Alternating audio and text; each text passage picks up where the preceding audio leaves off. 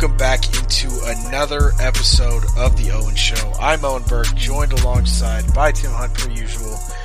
Tim, how are you doing on this fine day?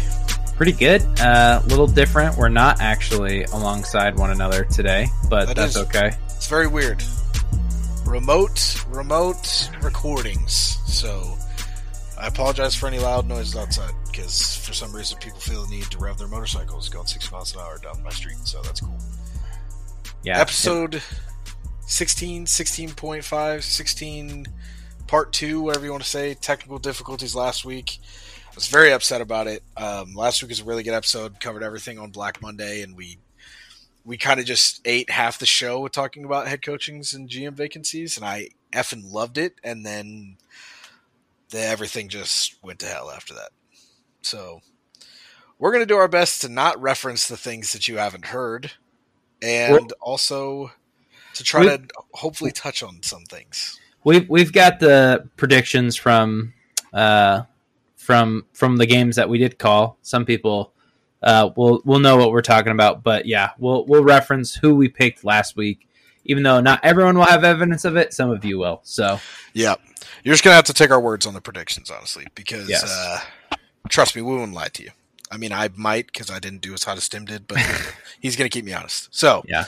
Before we get to those recaps from last week, got a couple fan questions this week.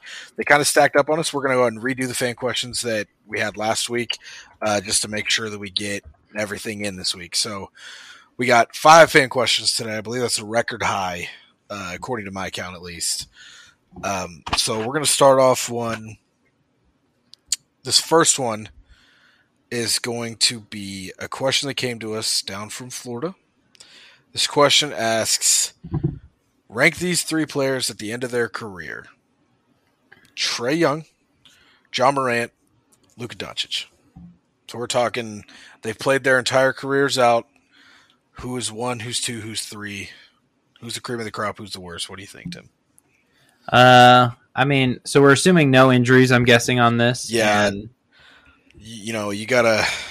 Yes, we're going no injuries because you can't predict that. It's impossible. Okay.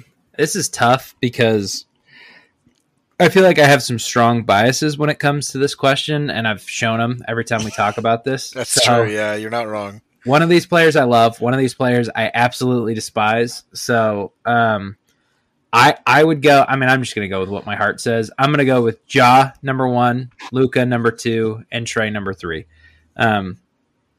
For a couple of reasons. One, I think Ja is the most explosive athlete out of everyone. And I think this is the first year that we're kind of starting to see that come through. I think we're seeing the volume finally. I think we've seen the flashes. Now we're seeing 36 minutes a night, and we're seeing the results on the court. Yes. So somebody compared it to like peak Derrick Rose. This season is very close to like the start of Derrick Rose. So, and they have very similar styles, too, so I kind of like that comparison. Both really explosive, get-to-the-hoop kind of guys, just makes a ton of highlights. Yep.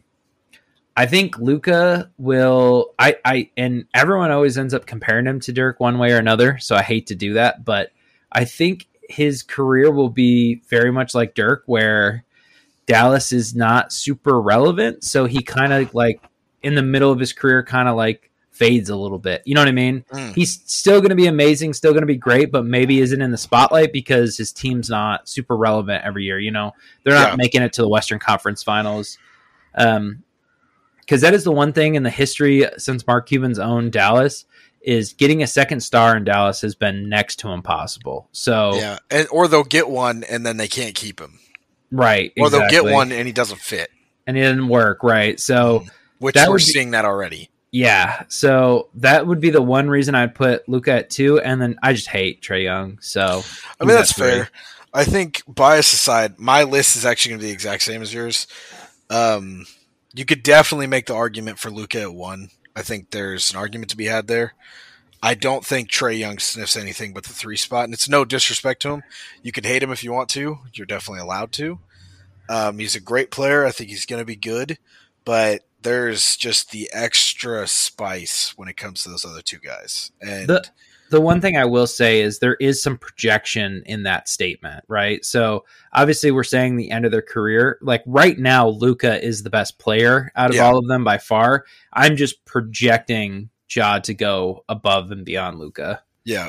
And I think whether we're talking now or talking end of the career, Trae Young's probably third on the list. Yes, I would agree. Unless he truly comes out and lives up to the comps of Stephen Curry, which is going to be near impossible to do. As good as he is, the volume of being Steph Curry is very, very hard to compete with. Obviously, no injuries. I feel like this is safe. Now, we made the Derrick Rose comparison. Obviously, when you bring injuries into that, which this is real life, injuries happen. Yeah. That can get muddled. So I think Luka's the safe pick, but we're going no injuries. I think it's John Morant.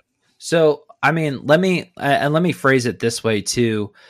I would look at the three guys and I would go, Ja can be a 1 on a championship level team. Luka can be a 1. I don't know if I look at Trey Lance and go, he can be a 1 on a championship team. And that's not necessarily a knock because he feels like D Wade is like kind of I mean, they don't play similar, but like D Wade was never necessarily like the hero on the team. You know what I mean? He was always like the guy, but he always had to have a bigger star there with him to win. Yeah. And I mean, honestly, you could kind of say that about Steph too, that play style. Like Steph was the 1 on a championship team, but does he get there without Clay? No. He doesn't. That's the thing. So maybe that style of play works, but it may not always lead you to championships single-handedly. It's not the most consistent way to get there. That would be the thing I'll say is Steph got there, but he had a super loaded team around him. So it worked. And Trey's either going to have that, or he's going to have a bigger star with him or he goes to them. You know what I mean? Some scenario like that. I just don't see Trae Young as a true 1. Yeah, I mean, I could see it. It's going to be, I mean, it goes for all three of these guys. What is that front office going to put around them? Because I can tell you pretty confidently that Giannis would not have touched a finals MVP or even a finals trip, let alone a title, if the Bucks didn't perfectly build that roster around him. Right. They put the perfect 3-4 guys around him to just make it work. And yeah. And the best comparison for that is when Dirk won that championship in 2008, I want to say. I think it was 2011. Okay. That was kind of the same storm there, right? Like not necessarily, there wasn't another superstar. I mean, Jason Kidd's a first ballot Hall of Famer, but I don't know if I consider him like, you know, another guy, if you will. Yeah, they had Dirk, and then they had like 4 or 5 extremely high end. Yes. Role players are like low end all-stars. Absolutely. And that's I mean, yeah, I'm not going to sit here and talk about the Bucks the whole time because I'll keep going. Our next fan question comes to us from Trey Sanchez. His question was, what are kind of our thoughts on Swaggy P, Nick Young? He commented on a post, I believe it was either Monday night or Sunday night, about a highlighted post on Instagram. Basically, a bunch of Lakers fans made a diss track about Russell Westbrook and just how the seasons went so far for the Lakers. Obviously, it's been a disappointing year for them so far. And Nick Young basically said, that's why they're losing, because people show hate more than they show love. This man Russ is a first ballot Hall of Famer, and y'all be talking about him like he's Tony Snell. LOL, no disrespect. I think there's definitely some truth there. I would agree, yeah. Russ is always going to be the scapegoat. He is. If there has ever been a time where you can look at a player or a player's career and be like, it's the same thing as like being a head coach or an offensive coordinator, in my opinion. Like everyone looked at when Dak ran that QB power, that power play to end the Dallas game, they couldn't clock it. Everyone looks at Mike McCarthy and they're like, you're an idiot. But then they look at Kellen Moore and they're like, you're a top head coaching candidate. But he was the OC. We don't know who called that play. It could have been either of them. He gets all the blame. Called it. Yeah, he gets all the blame and none of the credit. He goes, drops 30, 10, and 10, and the Lakers win by 20, and they're like, Stanley Johnson was the pickup of the the season, this 10-day contract is perfect. He had 8 points on 4 for 4 last night. And then, oh, that one game that Russ has 9 turnovers. Like, oh, man, Russ is terrible. I hate that guy. He's horrible. I agree with you, and I disagree with you in some ways. Like, Russell Westbrook is who he is, right? Like, this is not like – it's not like Russell Westbrook's having a horrible season. This is always who Russell Westbrook's been. There's always pluses and minuses to his game. Yeah, and I just think he's not a good fit, and so Laker fans are losing their mind. But what other move could the Lakers have made this offseason that would have been anywhere near as productive? Are they better off without Russell Westbrook? Like – I mean, there's a reason they probably haven't traded him, probably because there's little to no market for him, you know? Yeah, and I think that's what you have to try to figure out, because I do agree with you. The fit was horrible. Like, I looked at this team. They have AD. They have LeBron. And before the Russell Westbrook trade, I was like, this team needs depth, and they need shooters. I was like, this is – what did they do? They went and got a notoriously streaky shooter to run the offense. So, like, obviously Bradley Beal would have been the best fit, but obviously that they didn't want that to happen. They were like, we're trying to kick Russ to the curb, not Bradley Beal, you know? So give us Kyle Kuzma and we'll move on. And Kuzma's flourished in Washington. They're, I think, top 4 seed still out East. Yes. He's having a career year. And of course, everyone's looking, they're like, why does everybody get better when they leave LeBron? Because they're not playing. Like, as much as LeBron makes you better, he makes you better when you leave because you're not under so much constant pressure. Kyle Kuzma was thrusted into the NBA, wasn't even the best rookie on his team next to Lonzo Ball, and then a season and a half later, they're like, you're the third option to LeBron James and Anthony Davis. Right. And if you don't perform to a third option level talent, we're going to go after you at every corner. You get that pressure off of his head, you drop him into a place that doesn't really care about their basketball team, because even when they had John Wall, they weren't the greatest. And all of a sudden this kid's flourishing. I wonder why. Yeah. I just think it's situational for Kuzma, but yeah, I mean, I don't have a ton of thoughts. I mean, it was a desperation move, right? Like LeBron is aging. Anthony Davis is always hurt. It just felt like there was no, they just needed to try something in order to save this team. And who knows, it could come together at the end of the season, just it hasn't so far. Yeah, they're just, I feel like they haven't put the work in off the court or on the court just to make it gel the way it needs to. Yeah. Like, this is one of those pairings where they really needed to put in a lot of extra work to make it work, and they haven't, I feel like. I feel like they kind of all got in the gym and was like, let's just fucking play basketball. Yeah. And they're finding out that not always does that work. So... into our next fan question comes from us from Mitchell Lewis, who wants us to rank these coaches 1 through 5 from best to worst. We got a couple coaches here, obviously a couple legendary names. Rank these 5: Nick Saban, Bill Belichick, Phil Jackson, Coach K, and Tony La Russa. So we've got college football coach, NFL head coach, NBA, college basketball, and an MLB. So we got one of each flavor here. Yeah, to go around. Do you want me to go first? I can. Yeah. What do you think? I'm curious to see what you think about this. I would go, and this is 1 through 5. I would go Belichick, because 6 championships and the hardest sport to win a championship puts him there. Phil Jackson at 2, just because of the volume of success that Phil Jackson has had, winning titles with, you know, Jordan and then Kobe and Shaq. So, it's more of a volume thing with Phil Jackson.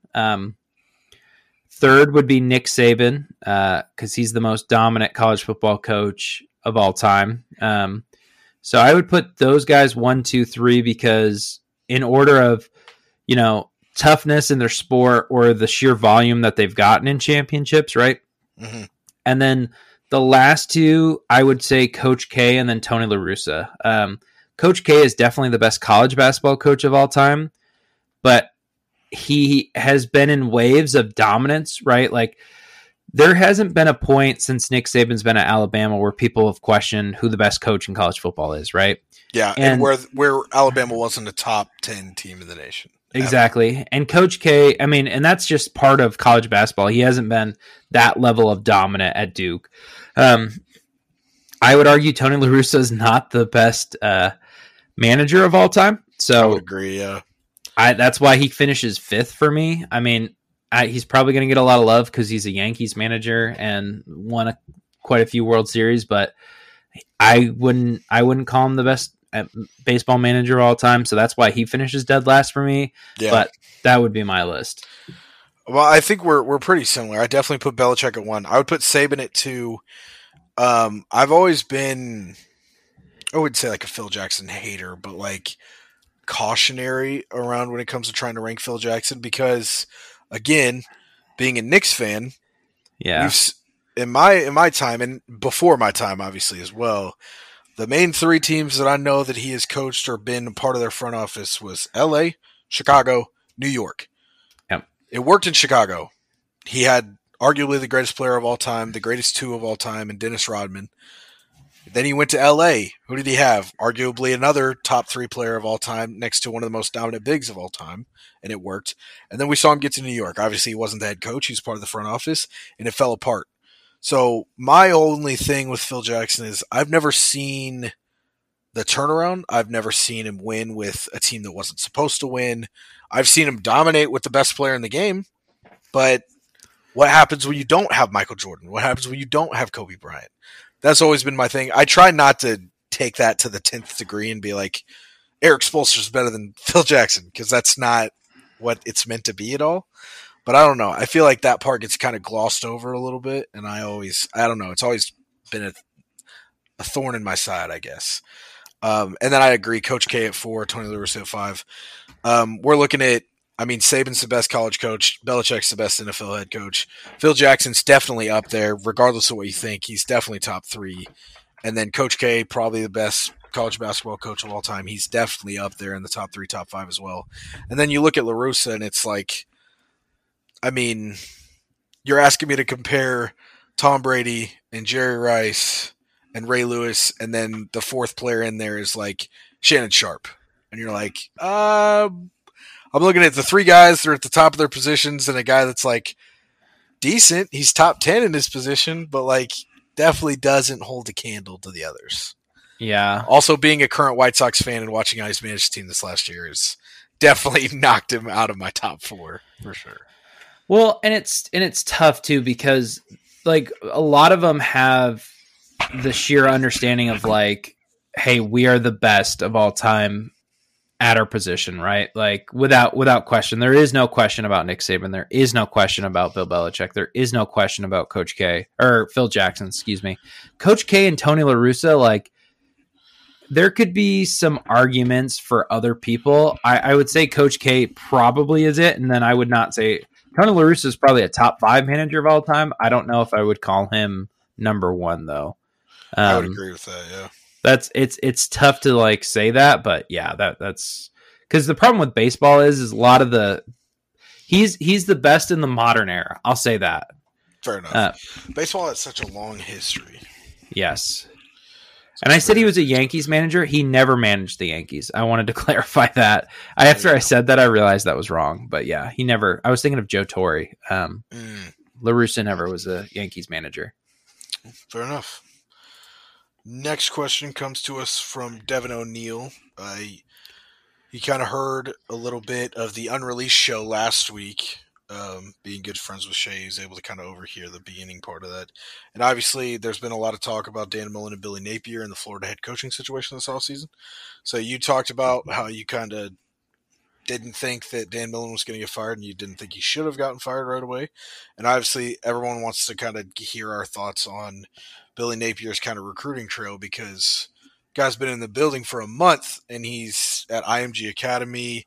He's out on the road getting recruits. He has a scheduled visit with Archie Manning, who has never even looked at Florida before he's gotten there. So there's a lot of Billy Napier recruiting news right now too. So kind of covering those 2 points, kind of what our thoughts were and all that jazz. I'll say this. Let's start out with the recruiting, because I think that's an easier and simpler topic. Mm-hmm. It's really cool to go after flashy reports and do things like that. You know what I mean? One, yeah. I don't think Archie Manning is going to Florida. I think he would be crazy to pick Florida. I don't think he was ever going to LSU either. I think all of those were, smoke screens. Yeah, just part of the fireworks show for those coaches to be like, oh, see, Archie Manning's thinking about coming here. And you're like, yeah, there's no shot. You get him. But it's easy. Yeah, it's always cool to like be like, oh, look at where our recruiting class is. He hasn't shown enough to me as a coach to make me go, I believe in him. And he very well might prove me wrong, right? Like, I'm not saying he can't coach football. It's just the resume isn't as complete as you would look to hope for somebody who's taken over a major program like Florida. Because I would say Florida has, top 10 is one of the top 10 programs in the country, of all time, if we're talking about it like that. Yeah, all time for sure. And currently they should be, but they're not. They're not. Yeah, they're underperforming. Mm-hmm. And the state of Florida has never been easier to recruit than now. I mean, Miami's been a mess. Florida State's been a mess. Mm-hmm. A lot of your major schools down there have just been an absolute disaster, and yet they can't pull it together. The reason that I was upset with the Dan, or do you want to talk about his recruiting? I mean, I think it's interesting to see the stories come out, obviously, like you said, whether they're flashing the pans or not, where Dan Mullen was the head coach for 3 years and never stepped foot in the IMG Academy. And within a month, Billy Napier's in there, nabbing recruits left and right. Their recruiting classes went up a little bit here and there. But I do agree with you. It's a little too early to tell, but obviously a step in the right direction. Recruiting in college football is kind of like half your job. If you can't recruit, you're not going to win. That's the bottom line. That's why Urban Meyer is also one of the greatest coaches of all time in college football, is because he knew how to get guys in the door, and he knew how to keep guys as well. So, and I think another thing with Billy Napier, the thing that I've liked is they've been active in the transfer portal too, because I think a lot of these guys, a lot of these coaches just are like, this guy's got 4 years of eligibility. He's coming out of high school. I want that kid, instead of a guy that maybe only has 2 years left, but maybe obviously it's going to be way more polished than the kid you're going to get out of high school. And you might be able to get more out of those 2 years than you can get out of a kid coming out of high school in 4 years. It's a lot less of a gamble. You know what you're getting.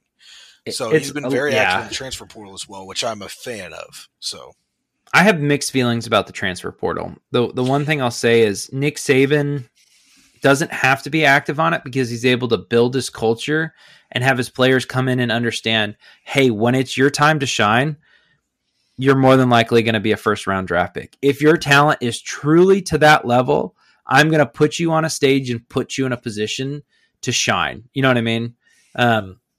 So like, I think there's pros and cons to the transfer portal, right? Like using it can be flashy, and you do, sometimes you get hits, right? Like Jalen Hurts was a huge success. So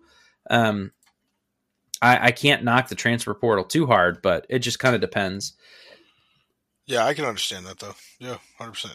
So how do you feel about the Dan Mullen situation? And I had this feeling about Michigan for a long time. I feel this way about Miami currently. They fire too quickly. College football is not the NFL. It's not the NBA. Turnarounds don't happen immediately, right? No, like not at all. It takes time to build a program. And if you truly want to build a good culture with the way you want to build it, you have to give somebody 3, 4, or 5 years in order to do it. And I get it. Dan Mullen was underperforming in his fourth year. It wasn't looking great.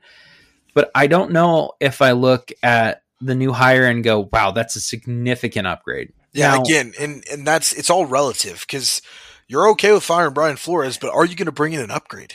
Or right. You can't fire a good head coach and then downgrade, because you're twice the idiot at that point. And the thing is if Billy O'Brien gets a job, Dan Mullen's probably going right back to work under Alabama, or you know what I mean, or he's going to go somewhere. Definitely a possibility. Sorry, he worked with Urban Meyer. But yeah, he's going to end up going somewhere. He's 49 years old. I just thought it was way, way too early.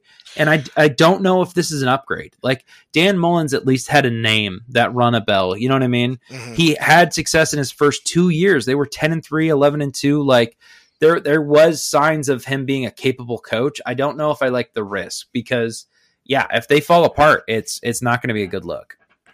Yeah, I would agree.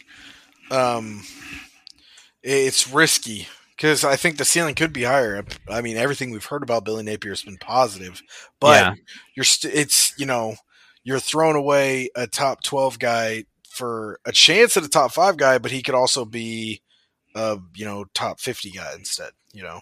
Yeah. He took a much lower floor for a barely a higher ceiling, which is never a good strategy.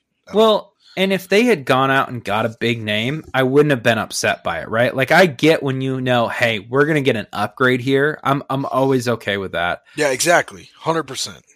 It's all relative to what you bring in afterwards, because, yeah, 100%. That's yeah. It'll be relative to see, but if it were me in a million years, I never would have fired him. I would have kept him. But yeah, it's literally, it's in the math of college football. You bring a kid in as a true freshman, that kid is most likely going to be there 5 years from now.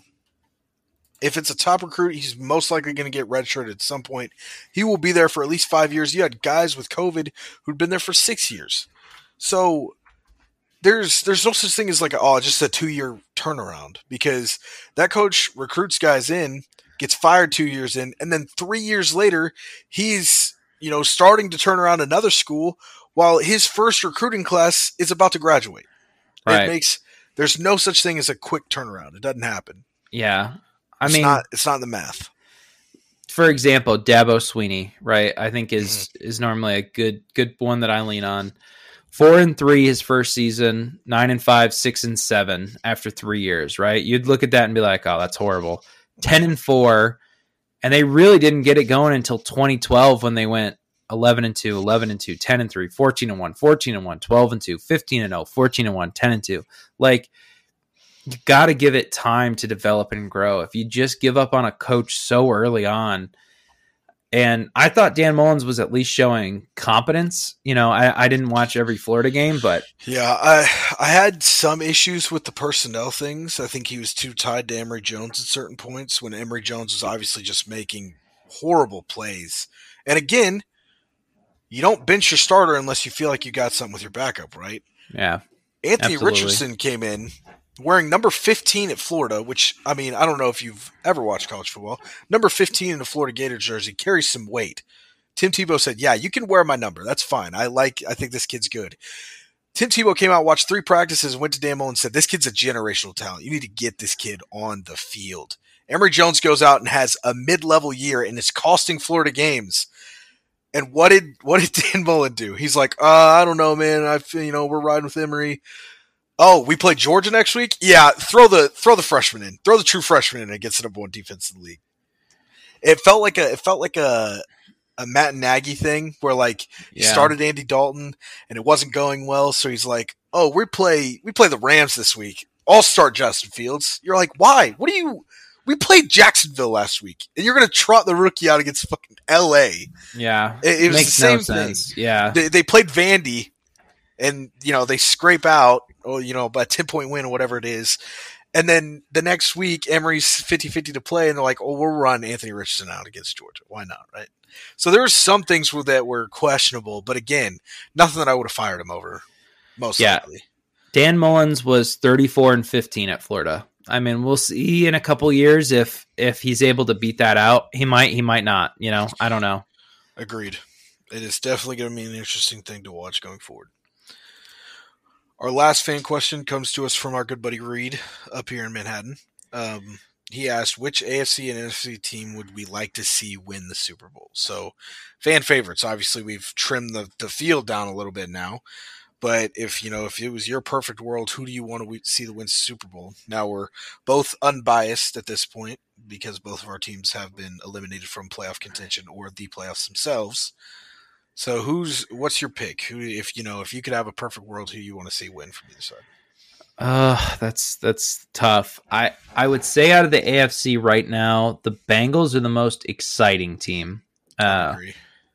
I think they just play with such a swagger. I did pick the Bills kind of at the beginning of this. I said they were a sleeper Super Bowl team, and I truly believed it. They played like it. They did. They played like it. I hate rematches in Super Bowls. I don't think they're as entertaining as people think. So I'm an offense guy, so I want to see the two best offenses go at it that we possibly can get out of it.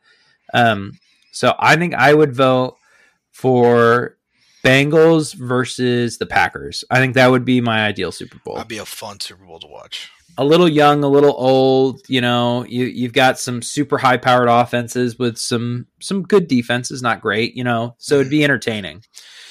I don't know. Yeah, I would agree. I'm sorry. I apologize to all our Chiefs fans. I know we have a lot and a couple buddies that are Chiefs fans. I don't want to see you back there. I hear enough about how much Patrick Mahomes is better than Lamar Jackson to start with. I don't need the ego growing tenfold at this point. Keep it to yourself. The Bills, I'd be okay with. I think Josh Allen's kind of solidified himself as being better than Lamar Jackson. There was a lot of debates about that going into the year. I think that door is completely closed now, Super Bowl or not. It's so hard to hate Joe Burrow, and I really want to, being in the division, obviously, but it's so difficult. He's got some swag to him, for sure. He's got that underdog swagger that it's impossible to not like, man. So honestly, if I had to pick, mine would probably be the Bills, and I wouldn't mind seeing the Packers make it. Honestly, just about anybody but the Bucs at this point. I'm cool with the Niners. I have a lot of buddies that are Niners fans. I like the Niners a lot. I'm all good with seeing Stafford win a Super Bowl. I'm good with seeing Aaron Rodgers win a second one. I think Packers fans deserve it. I think the fact that they've had Aaron Rodgers and Brett Favre for the last 25 to 30 years, and they have two rings to show for it, is a shame. That is... I wouldn't mind seeing the Packers win a Super Bowl. I really wouldn't. And I wouldn't mind seeing Buffalo win a Super Bowl, because last time they were in Super Bowls, it was brutally painful for them. So. Agreed, yeah. So, I mean, as long as we don't see the two teams that made it the last year, I'm cool with just about anybody, to be honest. Anybody, I'd rather not see Cincy there, just being in the division, but I'm not going to – I'd much rather see them than Kansas City there, to be honest with you. So that's going to do it for our fan questions. Nice and clean through there, obviously. Didn't spend too much time here or there. Yeah. But before we get to our recap of Wildcard Weekend, got some new ads for you guys this week. And going forward, we're going to have a lot more diversity when it comes to the ads, a lot more new stuff. So you guys are going to hear about a lot of new stuff coming up. So this first ad is going to come from... it's an Anchor original podcast. A Better Utopia is an audiobook podcast full of dark adventures and magic. Follow the story of Sergeant William Dunn as he returns home from a hellish war to a country on its way to its own. Written by a veteran and father of four, A Better Utopia's goal is to entertain and make the listener think about their views of life without having to listen to a bunch of political BS. A Better Utopia also has a special episode coming up November 22nd, which takes a break from the story and goes behind the scenes and an in-depth perspective of the Better Utopia. So make sure you guys pop over to Anchor. Obviously, they take care of all of our podcasting needs. So they have their original shows that come out on their platform.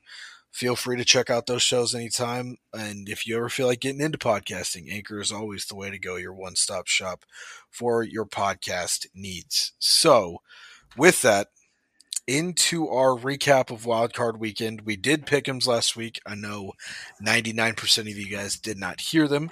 So we're going to just kind of go through the picks as we talk about the games. Mm-hmm. The spoiler, I went 4 for 6. Not terrible. We'll see which ones I got wrong. Tim did ace the perfect 6 for 6 last week, so congrats to you, sir. Thank you. Definitely not too shabby at all. So let's start with our first game and take a look at this one. Raiders-Bengals, I would say definitely the game didn't disappoint. We called it, if you're going to watch a game, watch this game, because it's going to be close and entertaining, and it most certainly was. Joe Burrow just balled out, man. I mean, Ja'Marr Chase is borderline unstoppable, is what I would call him at this point. This is a game we both had picked. We picked this one correct. We both had the Bengals here. And unless you're all in for the 45 to not 45 stomps, this was the game of the playoffs, I think, so far.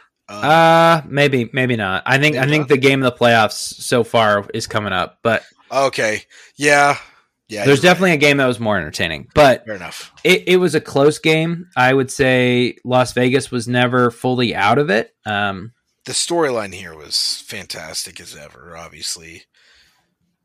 Obviously, all props to the Raiders, everything they went through. The fact that they made the playoffs, insanity. Yes. They kept this game close, and they're really a possession or two, a play or two away from being in the divisional round of the playoffs right now. This is one of those games where I wish that we got to see Las Vegas run the ball a little bit more than they did. Josh Jacobs looked back to, you know what I mean, kind of what we were hoping he would be all season, and he's shown flashes of being that good. I wish they committed a little bit more to the run, would be the only thing I wished out of that game. But as far as Cincinnati goes, man, they had everything humming. Joe Mixon was running the ball pretty well. Ja'Marr Chase was an absolute weapon. Tyler Boyd was a weapon. T. Higgins disappeared a little bit, but that's, you know, that happens sometimes. You know, being the fourth option in offense, that's bound to happen eventually. Yeah. Yeah, I mean, I'm cool with the Bengals going forward. I think if they feel like they're obviously your end goal is to win a Super Bowl every year. This is definitely the year to do it. I think it's more wide open than it usually is. Yeah. The Chiefs have been out of sorts here and there. The Bills have been up and down. The Patriots are having a resurgence, and I don't think they're ever going to get out of the AFC North as easily as they did this year, which is insanity to think that it came down to a week 17, week 18 game for them, considering how bad the division was this year, all in all. The other thing I'll kind of add to this is we're going to talk about a lot of first-time head coaches in the playoffs and first-time quarterbacks playing in the playoffs for the first time. These guys were kind of the exception to that rule. Everybody else had one or the other that struggled. Yeah. These guys were hitting on all cylinders. Yes, that Zach Taylor was calling up a great game. Joe Burrow looked pretty much unfazed, honestly, for the most part. Yeah, overall, just a really good game. I'm happy for Cincinnati. They were hot kind of coming into this, so I think this is trending a good direction for them for sure. Agreed. I think they have the matchups going forward, because I think the thing that is going to slow them down right now is like superstars on the defensive side of the ball, and the Titans really don't have many, if any, to be honest with you. They need there's going to have to be some stars in the secondary, and the good news for them is that two of the three teams left outside of them don't have any. So. We'll talk about that when we preview that game, but agreed. Yeah, we'll deep dive into that. But yeah, I would say overall a good game. Next game we got was probably the worst game of the playoffs, was Pats versus Bills. This was up there. Yeah. I kind of saw this coming. I hate to say that. There's a reason I picked the Bills. For everyone who's saying Mac Jones has had a disappointing season so far, or this was a disappointing, you're crazy. You're absolutely off your rocker. For a rookie QB to lead his team to the playoffs is one impressive. Did he play great in the playoff game? Absolutely not. But it's his first time getting to experience what this is like, playing in the cold, you know, whether it's Buffalo or New England, it's something he's going to have to get used to and develop. Not everybody's going to be Tom Brady, and the first time he's in the playoffs, he's going to win a Super Bowl. You know, that's just not possible. And I'll say this too. It's the first time, I think, in NFL history that the Bills scored on their first 7 possessions, all touchdowns. I think is the first perfect offensive game in NFL history. They scored a touchdown on every single drive except for the final drive, which ended in kneel downs, obviously, to end the game. And at halftime they received a kick and then they kneeled down to end the half. But okay, yeah, it was, so outside of kneel downs, perfect offensive game. Yeah, I would say. I mean, it comes down to a couple of things. One, I think it begs the question of, can you win and not be special, right? Yeah, that's the biggest question to answer right now, especially for the Patriots. And a lot of people are talking about it. Mac Jones has not looked special at any point in the season. He's looked like a competent QB, and for a rookie, that's great, who's not going to lose you a game. Now the question is, do you think there's a next step to Mac Jones? You know what I mean? Is there a ceiling to be had, or are we already there? Yes, exactly. I think that'll be the key going forward, but I think his season's been beyond what you could see. Now, kind of from the Bills' perspective, I think Josh Allen proved what makes him special, right? I would 100% agree, yeah. the guy looked like a combination of Cam Newton and Patrick Mahomes is really what he looked like. He was just out there trucking people. He wasn't afraid to run with the ball, and man didn't slide that much and didn't take that many big hits because he's a big guy. Yeah, he is.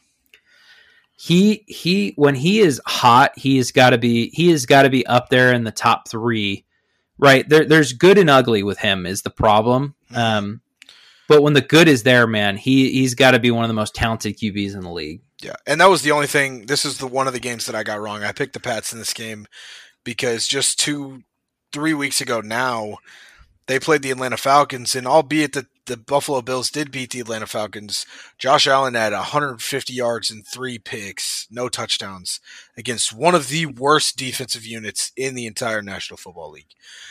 And obviously no one heard it, but last week when we were kind of talking about this game I said, like, if Josh Allen shows up, yeah, this team is everything that you said they were going to be. They're a dark horse Super Bowl team, and Josh Allen could honestly lead this team straight there with near to no help needed. But I was like, if Josh Allen that played Atlanta shows up, Bill Belichick is going to eat him alive. Well, I don't know which Josh Allen showed up in Atlanta, but he left that one at home. Yeah. He definitely showed up in this game, and he gets all the credit in the world for getting them to the divisional round. I will say Devin Singletary coming on and being able to run the ball has added that needed element that I think has elevated Josh to a next level, because for most of the season, it felt like everything was on Josh Allen's shoulders. And since Devin Singletary's come on, it feels like it's loosened it up. It's opened the offense up. He's able to run a little bit more play action and things like that. So, and Singletary hasn't even been great. He's just been marginal. They're like, hey, I mean, 60 carries on 15 60 yards on 15 carries are like good enough, because Josh Allen's going to get 100 on his 7 carries. He's going to throw for another 350. He's going to get his 4 touchdowns, and we're going to move on to the next round of the playoffs. And it works. Yeah, it works until it doesn't.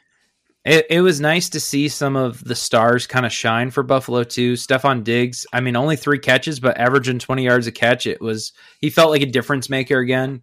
Emmanuel 100%. Sanders catching a touchdown. It was a good game for Buffalo. If I'm a Bills fan, this is the most excited you should be. And we'll talk about their game coming up next week. But yeah, I'm excited. If I'm a Buffalo Bills fan, I'm really excited. 100%. All right. Next one up, we've got the Steelers versus the Chiefs. Luckily, we both picked this one correctly. Yep. It's going to be kind of upset if either one of us got this one wrong. Messed this one up, yeah. Yeah, that would be rough. This is not one that it would have been embarrassing to get wrong. I will say it was a good game, you know. It was a good game until the second quarter started, pretty much. But I will say TJ Watt is special. You know, he is one of those players, and I hope the Steelers become relevant, because my gosh, is that guy just a next level talent? He is an animal if there ever was one. Yes. Looking at the Steelers twice a year and seeing him on that defense is just not fun as a fan. I'll tell you that much. The thing that I'm excited about was this is peak Kansas City offense right here, right? Yeah. So we have 2 offenses that came off of games where they absolutely shredded. So I think a lot of the, coming into it next week is going to be about defense, but I mean, Patrick Mahomes is still special. You know, if there was any doubt about it, he is still special. And the same thing for the Chiefs, where Jerick McKinnon kind of came out of nowhere all of a sudden and is having himself a game, you know? Yeah, Jerick McKinnon needs to be the starting running back for them going forward. Did he play in San Francisco before that? He did play in San Francisco. There's another team he played. I think he played Minnesota as well. He only spent like a year and a half at San Fran, and he worked well in that offense, and a lot of people kind of thought, well, it's Kyle Shanahan's offense. It's kind of hard to be a running back and not work. But his juice in that game proved to me that Clyde Edwards-Helaire needs to slide to the second running back spot and kind of learn that, especially in the Kansas City pass-heavy offense, you have to keep your job. There is no such thing as a guarantee in that backfield. because even through the 3 years that they've made the Super Bowl or made the AFC title game with Patty at the helm, I think they've had a different running back in every single one of those games. Yeah. Albeit injuries here and there, COVID here and there. Still, nonetheless, the thing is they've had a running back in each spot, and all three of those running backs were difference makers. And I think in the Super Bowl that they won, Darrell Williams honestly should have been the Super Bowl MVP. It's very hard to give one to a running back, but when you watch that game back, his impact on that game was profound. And I have Chiefs fans, like buddies of mine, that are like, Patty played so bad in that game. And up to date, that was probably one of the worst games they'd seen him play. And Darrell Williams carried them in that win to the Super Bowl. So it's time for Clyde Edwards-Helaire to learn that first-round pick or not, you could get bumped in this offense pretty easily. Yeah. And, again, I agree with you. Patty, special as ever. Not only 5 touchdowns in the game, 5 touchdowns at a 10-minute stretch in the third and fourth quarter. Yeah. Absolutely insanity. Just caught fire, and then the fourth quarter, it was just cruise control at that point, honestly. 100%. If both of those teams performed like they performed last week, man, we're in for a special game next week. Yeah. All right. Next game we got is Eagles-Bucks. Another one that I'm glad we predicted correctly as well. So yeah, I'm glad we didn't overthink this one. 100%. Yeah. The biggest takeaway that I had from this game is I had 2 big takeaways. One, Philadelphia set themselves up for failure. And this is one of those moments that we were going to talk about with, you know, first time coaching in the playoffs for a head coach. Mm-hmm. The recipe for Philadelphia to win was not for Jalen Hurts to throw the ball 43 times. I'll tell you that right now. Like that should not be in the game plan. 30 at most is really your recipe for success. So yeah, agreed. Outside of Jalen Hurts, they ran the ball 9 times, which is just absurd. I have no idea what the thought was there. Nick Sirianni returned to his up to like week 5 play calling. When they were 1-4, he went back to that playbook for some reason. Yeah, just absolutely fumbled the bag. I mean, they have special weapons, but they need to develop the running game in order to set up that passing offense, and it just was not there. And I could see a little bit where Sirianni is coming from. The Bucs obviously being one of the better, if not the best, run defense in the league, trying to play away from that and not run into that. But that is that. I think the lesson that needs to be learned there from Sirianni is if you're the best rush offense going against the best rush defense, you have to trust your offense. You cannot go away from what works. I don't care if the 85 Bears on the other side. You better run the damn ball. And when they stop it, okay, we'll make Jalen Hurts throw 40 times. They've turned us one-dimensional. It is what it is. But if you come out and just throw it 40 times and you don't run it, you've handed the game away already. It's over. They turned you one-dimensional in film study. They didn't even need to see you on the field to do it. And that is 100% the rookie coach mistake. Yeah, I agree. The second element I'll say is what Tom Brady is able to do. This is peak Tom Brady Patriots performance right here. Their leading rusher was Ke'Shawn Vaughn. Yeah, he's a rookie. Like 5th round pick, something like that. To quote the broadcast boys, that makes you just want to go, who? Like, who? You know, who? Agreed. You know, great call there. Giovanni Bernard was also a big factor in this game. I think he peaked like 4 years ago in Cincinnati. So I'll tell you this, that if Leonard Fournette does not come back, Giovanni Bernard is going to explode for 200 all-purpose yards somewhere in the postseason. It's going to happen. You think so? Yeah, like he is the definition of like, especially if like fantasy playoffs are still going on, this is the league wrecker. Like the week 18 ad in the championship game, and he's just 50 bomb out of nowhere. You're like, what the hell just happened? He'll have 88 on the ground and a touchdown, and he'll have 2 touchdowns and 120 receiving yards. It'll be insane. I think Bernard works well for Tampa Bay just because he can catch out of the backfield, and Tom Brady loves that. Yeah. But it's classic. It's Tom Brady elevating his outside weapons, right? So he had his 2 comfort weapons. He had Mike Evans, Rob Gronkowski, who both had solid games. Exactly what you were looking for out of them. And then he was able to elevate everyone else, put them in positions to succeed, know when to hit them, know when to use it. Man, if you are sleeping on Tampa Bay, I'll tell you what, you might regret it in the long run because with that roster to win that handedly. I'm not saying the Eagles are anything too crazy difficult, but that was still an impressive game out of Tom Brady. Agreed. 100%. He's a GOAT for a reason, man. He is. That is true. At a certain point, you got to, and I think that's honestly, that's probably the number one thing that I've heard coming into the postseason was maybe the number two thing. Pittsburgh's going to get bounced first round. That was obviously the number one storyline. Number two was Tom Brady's not making it back to the Super Bowl. I think those are the two things that I heard the most, honestly, this last week and a half. And I think you're sorely mistaken if you're going to count the GOAT out that quick. Yeah, I don't sleep on him. He always does better when he's the underdog anyways, so he'll probably love it. Next game, 49ers and Cowboys. So is this the one you were talking about most exciting right here? This was the best game of the week by far. Yeah, the finish is undoubtedly. Do you want to start there? We can just start there. Yeah, I think that's what everyone wants to hear us talk about. Okay. Because we'll talk about this for 30 minutes, and then we'll get to the end goal of why that moment doesn't matter, at least in my mind. Okay. Why do you – I mean – So this whole moment, everybody's talking. Obviously, we're talking about the QB draw on 2nd and 1 at the 40-yard line with 12 seconds left. Can't get a playoff.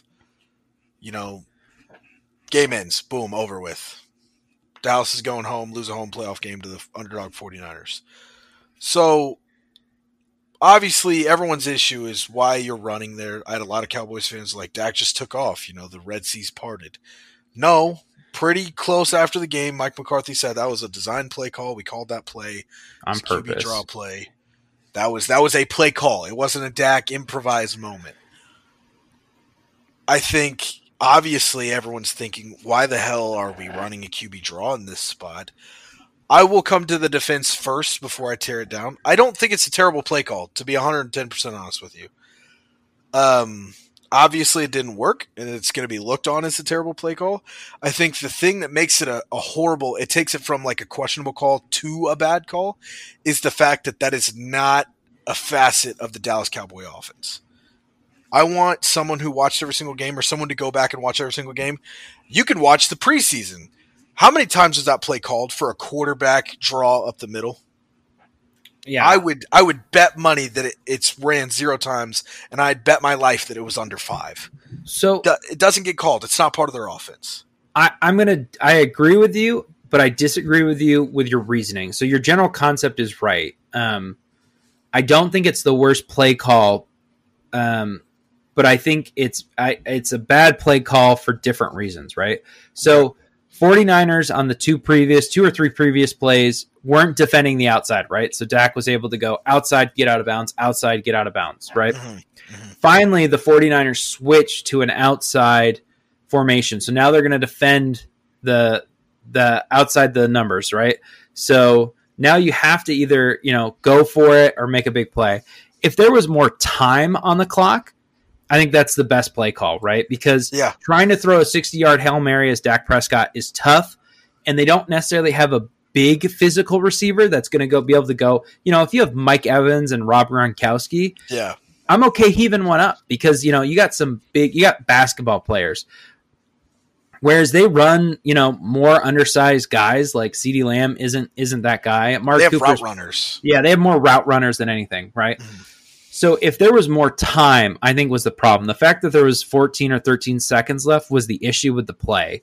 If there was 20 seconds, I think that's the best. I think that's an awesome play call. Yeah. Because now you take it from 60 to 50, and it's a doable Hail Mary, whereas before it was, you know, it's a tough spot to be in. And it was a 17-yard run. It got him to, I think it was like the 35 or the 40-yard line. So you're loading up for a deep throw.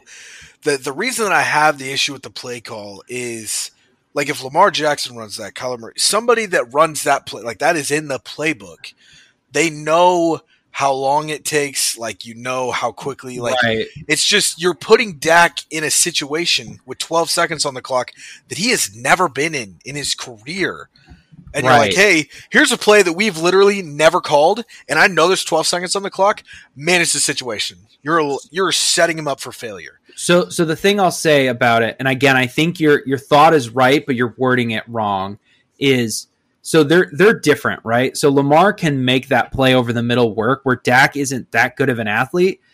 It's very rare that defense is going to appear, right? So I'm not surprised he hasn't seen it in game. The thing that disappoints me is McCarthy called the play and they were underprepared for it in practice, right? Yeah. So agreed. That's definitely an issue as well. It's more about the practice side of things that, you know, they didn't look ready for it and then how to handle it more so in the practice side, because in the regular season, very rarely are you going to see, you know, cover 6 with outside number, you know what I mean? With them guarding the out of bounds marker. So agreed. Him running it during the season is fine. I'm not, that doesn't bother me. It's just the fact they made the play call and they were underprepared for it in practice. So yeah. Practice or regular season, they weren't prepared for the call. So that covers the play call issue that we have here. Yes. The second part, everyone's like, the referee delayed it. You know, he came up, he had to move the ball. He bumped Dak in the center off line. They couldn't get the snap off. Cool. Okay. Fair enough. I'll agree with you. I don't agree with you, but I'll agree with you for the sake of the argument. The refs cost you the game. Oh, woe is me. I can't believe that the refs cost Dallas Cowboys another game. The Niners did not eat, like, because you know how late game situations are, late half situations are. You run the ball, somebody tackles you, they're going to lay on you for an extra half second. They're going to, I tripped over him getting up. Teams do this all the time. Oh, we ran a draw play with 10 seconds left, no timeouts. The defensive tackle's, you know, a little bit slower to get up. The Niners defense hopped straight back up, got into position. There was no attempt to delay Dak from getting up and getting the ball in the right spot at all. So even if the ref didn't, like, the Niners defense could have easily done it as well. They just didn't. So I'll take your argument a step further. So even if they get to get the snap off and they get one more shot, it's still a 40-yard Hail Mary chance. Agreed. What are the odds that lands? You know what I'm saying? So I think that is said, and we have said this before, and I will drive home this point, and I will continue to always believe in this point. Whenever a game comes down to the wire, I'm going to look and say, did you do everything possible before that moment came up? Thank you for taking the words out of my mouth. To score 7 points in 3 quarters and then go, oh, the refs lost us the game in the last 3 minutes. Maybe if you had a competent, not even a good offense, a competent offense for 3 quarters, you'd have more than one touchdown against the 49ers, who aren't a special defense by any means, you know? They're solid. They're a well-coached unit, but nothing that should – like, it's a defense that scares me a little bit, but not if I'm the Dallas effing Cowboys. Not if I have Dak Prescott, Zeke, CeeDee Lamb, Amari Cooper, Blake Jarwin, Dalton Schultz. Like, I have names. I have guys. I have Tony Pollard. Right. All these guys. Michael Gallup. I have names upon names that I could pull out of the hat. This is not a defense that should bother me at all. So no. I agree with you. Again, being ill-prepared for a game. Not being prepared. Practice. 14 penalties. Like 6 or 7 false starts. You are at home. Can you imagine if they had to go to Lambeau? How many false starts this team would have had in this game? Oh, my God. Well, the fake punt being successful and then getting the delay of game right after it. You're like, what in the hell is happening? I'm going to take a shot of speed and get real amped up, and then I'm going to go take a nap. Just kills the momentum, right? What are you – come on. What are we doing here? I don't understand. Yeah, I mean, we'll get into the whole Mike McCarthy stuff here. But yeah, that is – it's just absurd. It was bad coaching, man. There's no reason to lose that game. I don't know if it was a McCarthy play call or if it was a Kellen Moore play call. It was bad nonetheless. Yeah, it was. I don't know. If you're a Dallas Cowboys fan, that is not a game that you walk away and go, at least we tried. Like, you have to be embarrassed, you know? You are embarrassed. And I apologize to all Cowboys fans out there. I know it's sting. The wounds are fresh. I know that every reporter on national television, on the radio, on Instagram, trolls everywhere are just rubbing the salt in it. Yeah. But at some point, you got to take the salt out of your own wound. You got to rub it in Jerry Jones' face and make him do something about the situation. Make Mike McCarthy do something about the situation. We did predict this game correctly. We both went 49ers. I did say it would be a close game. I thought it would come down to like a game-winning field goal, so I was kind of close, but not quite. I give you credit for it. It came down to a game-winning play. Yeah, game-winning play didn't happen. Half credit, half credit there. Half a point. Let's talk about the next game here: Rams versus Cardinals. Monday night game, which first time in NFL history we've had a Monday night playoff game, and the Manning cast was on. Thank God. Yeah, I agree with the Manning cast being a thank God. How do you feel about having a Monday night football playoff game? I don't like it. I hate it. I'm glad we agree on that. I think it's horrible. So tell me how it's fair that the Bucks go out and then they played on Sunday, right? Or do they play Saturday? They played Sunday. Played Sunday in an early afternoon game. Yeah, and then the Rams have to play Monday night, so they're a day and a half behind in prep. I don't like the concept of it at all. Unless you were going to do another round of Monday night games, which makes no sense. But they could have just slid it right into the Sunday 1 o'clock spot. There's nobody who played early in the window. I have no idea why they did it that way. It made no sense. I think it's honestly the more primetime games you get, standalone games, the better the ratings are. It's all about money, right? That's what it comes down to. Yeah, it's the only thing it was about. From a fairness standpoint, I don't think it's very fair. I think it was horrible as far as fairness goes. Yeah. All right, the game itself. Yeah, the game itself. This is kind of what we talked about earlier. So you had a first-time head coach in the playoffs with a first-time quarterback in the playoffs, right? So Cliff Kingsbury and Kyler Murray there versus a coach who's coached in the Super Bowl with Sean McVay and Matthew Stafford, who's played in three previous games in the playoffs before this one and was 0-3 for those. So maybe never won any playoff games, but he's been there a couple times. He knows what a loss tastes like. And if nothing else, he's definitely a seasoned vet in the regular season. Exactly. And I think that's what that game came down to. I think that's what it summed up. I mean, the Kyler Murray pick six there was just absolutely ugly. They just looked like they were still in Arizona. They didn't show up to play. That's what it really felt like. They didn't put the pads on, nothing. This is the other game I got wrong. So again, Tim 6 for 6. I picked the Pats and the Cards was my downfall. We'll see how we do next week. But I agree that the Cardinals didn't get off the plane. They didn't get off the plane. They didn't board the plane. They didn't pack their bags. Nothing was ready. The Rams boxed Kyler Murray that run game up and said, beat us through the air. And guess what the Cardinals couldn't do? They couldn't beat him through the air. I'll say this. I mean, the Cardinals, since losing DeAndre Hopkins, haven't been the same level of offense as they were beginning in the year. And I saw a hot take the other day, and of course it was on TikTok, so take it with a grain of salt. But someone was like, DeAndre Hopkins isn't a top 5 receiver in the game. I was like, just because he's not playing does not mean he's out of the – like right now, yeah, because he's hurt. Okay, cool. Like we've talked about this before. What is a top 10 wide receiver is so fluent and so interchangeable. I think it is by far the position that fluctuates the most. It is, and then people like the hardest thing to understand is like, well, what time frame are we talking about? Are we talking about right now? Sure, I guess you could argue that because he hasn't played half the season. You know what I mean? Like, yeah. But if we're talking in general over the last 3 or 5 years, I would still say he's a top 5 wide receiver. You know what I mean? Like, it's just one of those things that people want to, like, for some reason they want to put a label on it, and it has to be, you know what I mean? I think it's all for attention, but and also props to the Rams. They played a clean game. I think the biggest thing that I've seen from Stafford in the last 4 games, they've not only has the Rams struggled, Stafford has struggled. He's had like 6 or 7 picks in the last 3 or 4 games. And I bet the over on his interceptions at 1. He's predicted a half, the half interception. I was like, I'll definitely throw the 1.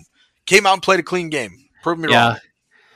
I think McVay, and this is why I ultimately picked the Rams, is because McVay put together a better game plan, right?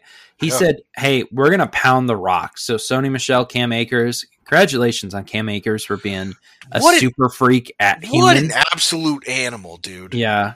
To Holy come back hell. From that in 1 season is just absolutely incredible. I want Baltimore to trade for him. I need a running back like that. Oh, no. I'm not even going to comment on that. Bounce back from a long-term injury? But yeah, I think it's honestly impressive that game plan they put together because they didn't put it on Matthew Stafford's shoulder. So there wasn't an opportunity for him to blow it.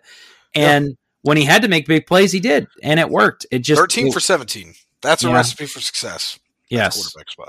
For him, at least, yeah. For not for everybody. He can go out and throw 40 times. Stafford is one of the QBs I could see throwing 40 times in a game and getting me win. Not in the last 3 to 4 games. No, hell no. I don't want the ball in his hands. Right. That's what I think. This is McVay being like, all right, we got to take it slow. This is the guys. We played these guys twice. We've split the series. We know how these guys play. Follow the game plan. Build the confidence. Let's go win next week, and let's go win another football game. And that's what they did. Yeah, this was a good confidence builder for them. I think, hopefully Stafford becomes, more comfortable with everything. So yep. I think this was overall a great game for them. We're on to Tampa Bay, right? That's how they're feeling right now. On to the next one, right? So before we get into our headlines portion here, another quick ad from you guys, for you guys, from KiwiCo. KiwiCo believes that creative confidence helps kids think big and act like creators and producers instead of just consumers. KiwiCo had a deep appreciation for creative hands-on projects that encourage this kind of thinking, but as a parent, most often found that my best intentions fell short. It was tough to find the time to do the research and come up with a great idea, let alone gather all the materials. KiwiCo was created to celebrate kids' natural creativity and curiosity while helping parents who want to bring enriching experience to their children. KiwiCo wants to make it fun, easy, and delightful for families to spend time building, exploring, and creating together. And ultimately, we hope that the problem-solving skills and creative confidence that kids gain today will help them tackle the challenges and opportunities of tomorrow.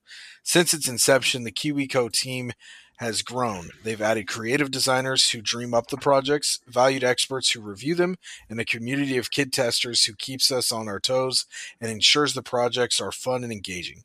KiwiCo is excited to have the opportunity to deliver these experiences to the creative kids in your life. So if you got a young one running around, I know I do nowadays, so definitely something that I'm going to look into going forward. I was an advanced kid growing up, and the more you can keep a kid stimulated, the better they're off going to be. That they're going to stay out of trouble, and also it just helps you set them up for life later on. It's a lot more work to kind of try to get your kid a leg up, but I think the benefits much outweigh the work that you have to put in. So, into our headlines. This is tough because obviously not having a show last week, it's iffy on what we want to try to fit in here or there. Obviously, we have some breaking news that happened this last week. Yeah, but how are you feeling? Do we want to try to dive into some of the old stuff? It's a spark note last week of what everybody kind of missed, or what they missed us talking about, I guess. We can. Why don't we? Let me pull it up first, real quick. But why don't we talk about? We can talk about them, but let's talk about them in quick synopsis. So we won't talk about who they interviewed or, who we would hire or anything like that necessarily. Gotcha. Let's just talk about our reaction to that person losing their job, if you Fair will. Enough. Does that make sense? Yeah, that works. We'll start out with the old ones from last week. Okay. Do you want me to? I've got my Black Monday list pulled up here. Oh well, that's great for you, but I don't. I'll say if you want me to run, I can run. Let's react to Brian Flores being fired by the Dolphins. Okay. Obviously the biggest name, the biggest surprise. There's always a surprise on Black Monday. This is the one. This is one of those firings where it was a connection thing. He didn't really have a personable relationship with some people. I think it's a dumb reason to fire someone, but here we are.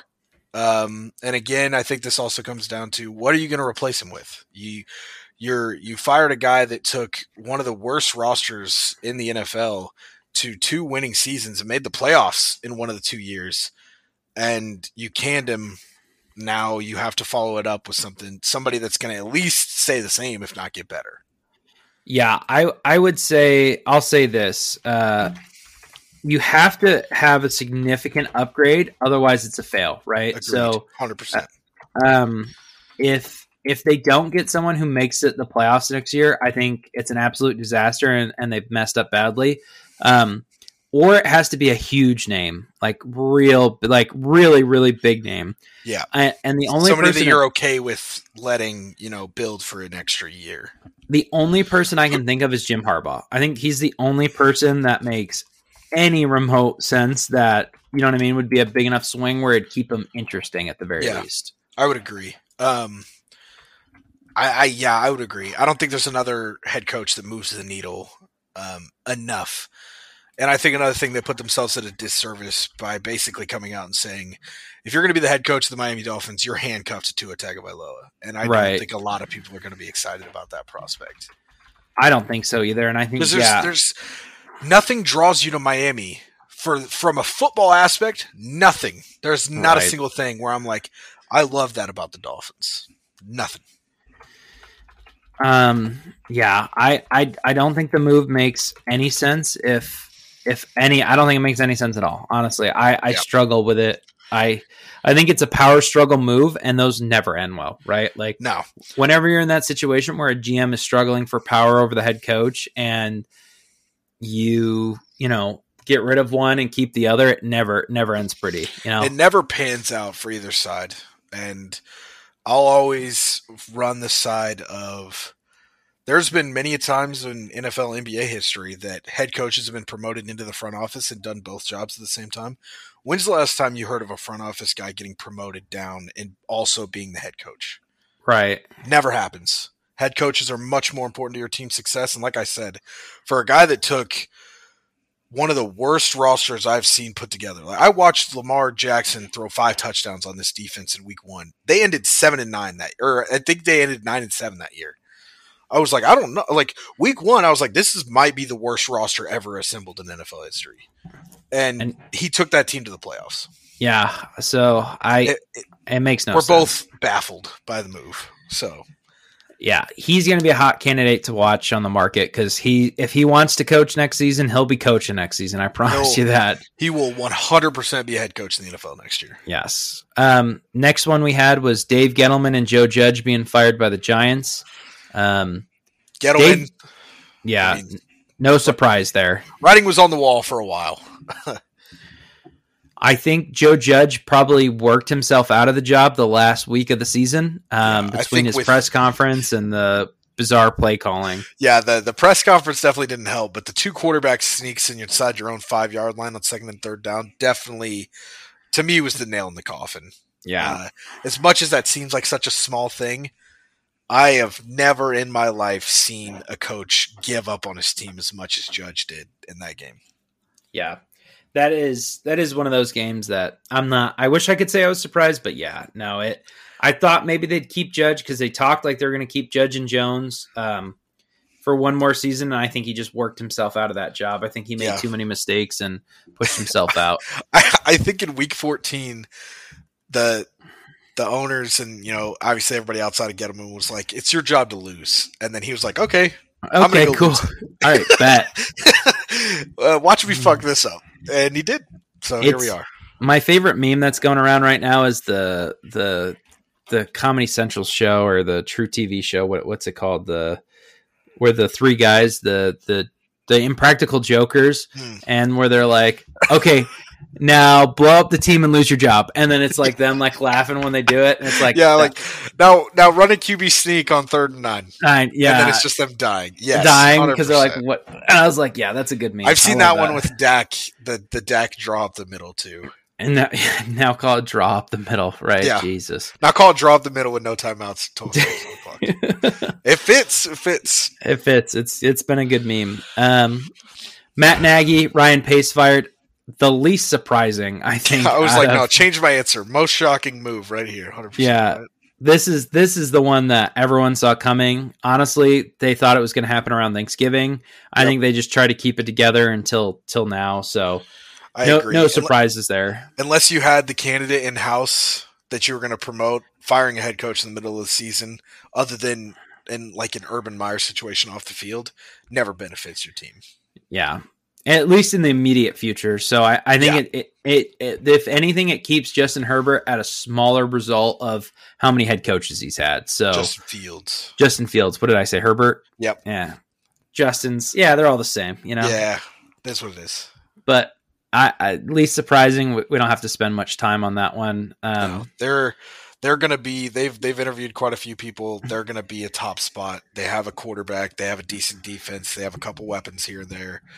The Bears are definitely a spot. I think that's a top three opening. I think once we get through our reaction, we'll rank the jobs here. Yeah. Yeah. We'll go through and rank them here. Rick Spielman and Mike Zimmer being fired by the Vikings. Again, I wish I could say, it just felt like it was time for change. You know, I don't think Zimmer coached himself out of the job, but it just felt like this team has kind of been the same for a while. Yeah, it reminded me of who's the longtime coach of the Bengals before Zach Taylor got there? I can't remember. Marvin Lewis. It feels like a Marvin Lewis. It feels like a Baker Mayfield situation at quarterback. Like, I feel like Zimmer might still have a coaching career somewhere, but the change of scenery was needed. It wasn't going to happen in Minnesota. Yeah.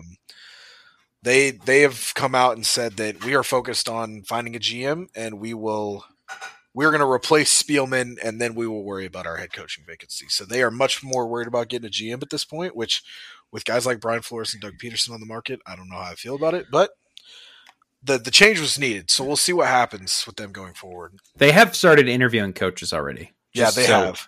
So they're not waiting too long to where they're going to shoot themselves in a foot, but hopefully. Yeah, it'll be interesting. Possible. Vic Fangio fired by the Broncos. This one was more surprising, I think, for me than it was for you. Yeah. I would be very weary of this job for whoever's next, just because the ownership's about to change, and most of the time ownership comes in and fires the next person. Yeah, clear sense. I was a little surprised that they fired him, because I was like, you're just setting up the next. It's going to be hard to attract a good candidate because of that fact. Okay. So. I don't know what the game plan was there. I thought he coached the heck out of this team, because they've always felt a quarterback away. You know, that's what we always say about them. The better part of 7 years since Peyton Manning has retired. Yeah, they have felt like they were a quarterback away, and props to them, to John Elway and whoever's taken over the GM spot in the last 2 years, that they are still only a quarterback away. I think that's a huge testament to their front office and what they're able to do with the rest of their roster. But also, Justin Fields and Mac Jones were on the board at pick 9. And yeah, Patrick Sertain's a lockdown corner and has a chance to be a top 5 corner in this league in the next 3 to 4 years. But Bryce Callahan and Kyle Fuller were on the roster. You had the best slot, one of the best slot corners in the game in Bryce Callahan, which that move allowed him to move into the slot and play his natural spot. But now, you know, it's one of those what if situations, you know, right? They've had a top 10 pick 3 times since Peyton Manning retired, and they have spent none of those picks on quarterbacks, and they've taken Paxton Lynch in the first round and Trevor Siemian in the 7th. Both of those guys have started games. Yeah. So I do agree. Buyer be wary. Yes, that's going to be an interesting one to see who ends up landing that. Next one, Mike Mayock being fired. I know that's probably a little disappointing for you, especially given some of your hot takes earlier in the year. But yeah, I think this is a sign that they're going to completely start over. New head coach, new GM. Yeah, which sucks, man. It really sucks. I feel like their interim coach, Rich. What's his last name? I can't ask. Bisaccia? Yes, Bisaccia, like yep. I feel like he's coached himself into a year as a head coach. Okay, I like what the Raiders are doing to a certain degree, because they said, we're going to interview him. We're going to interview coaches. He's going to be a high candidate for us, as he should be. Now, if I'm getting Brian Flores and Doug Peterson through the door, I'd be like, okay. But if I'm seeing the top names flying off the board, and I'm looking at a Nathaniel Hackett or even a Jonathan Gannon, if it's not one of the Tampa coordinators, one of the Dallas coordinators, Peterson or Flores, I would have kept Bisaccia for another year. Apparently Gerard Mayo is the leading candidate, but yeah, which is, he was also interviewing for the Denver job. So we'll see.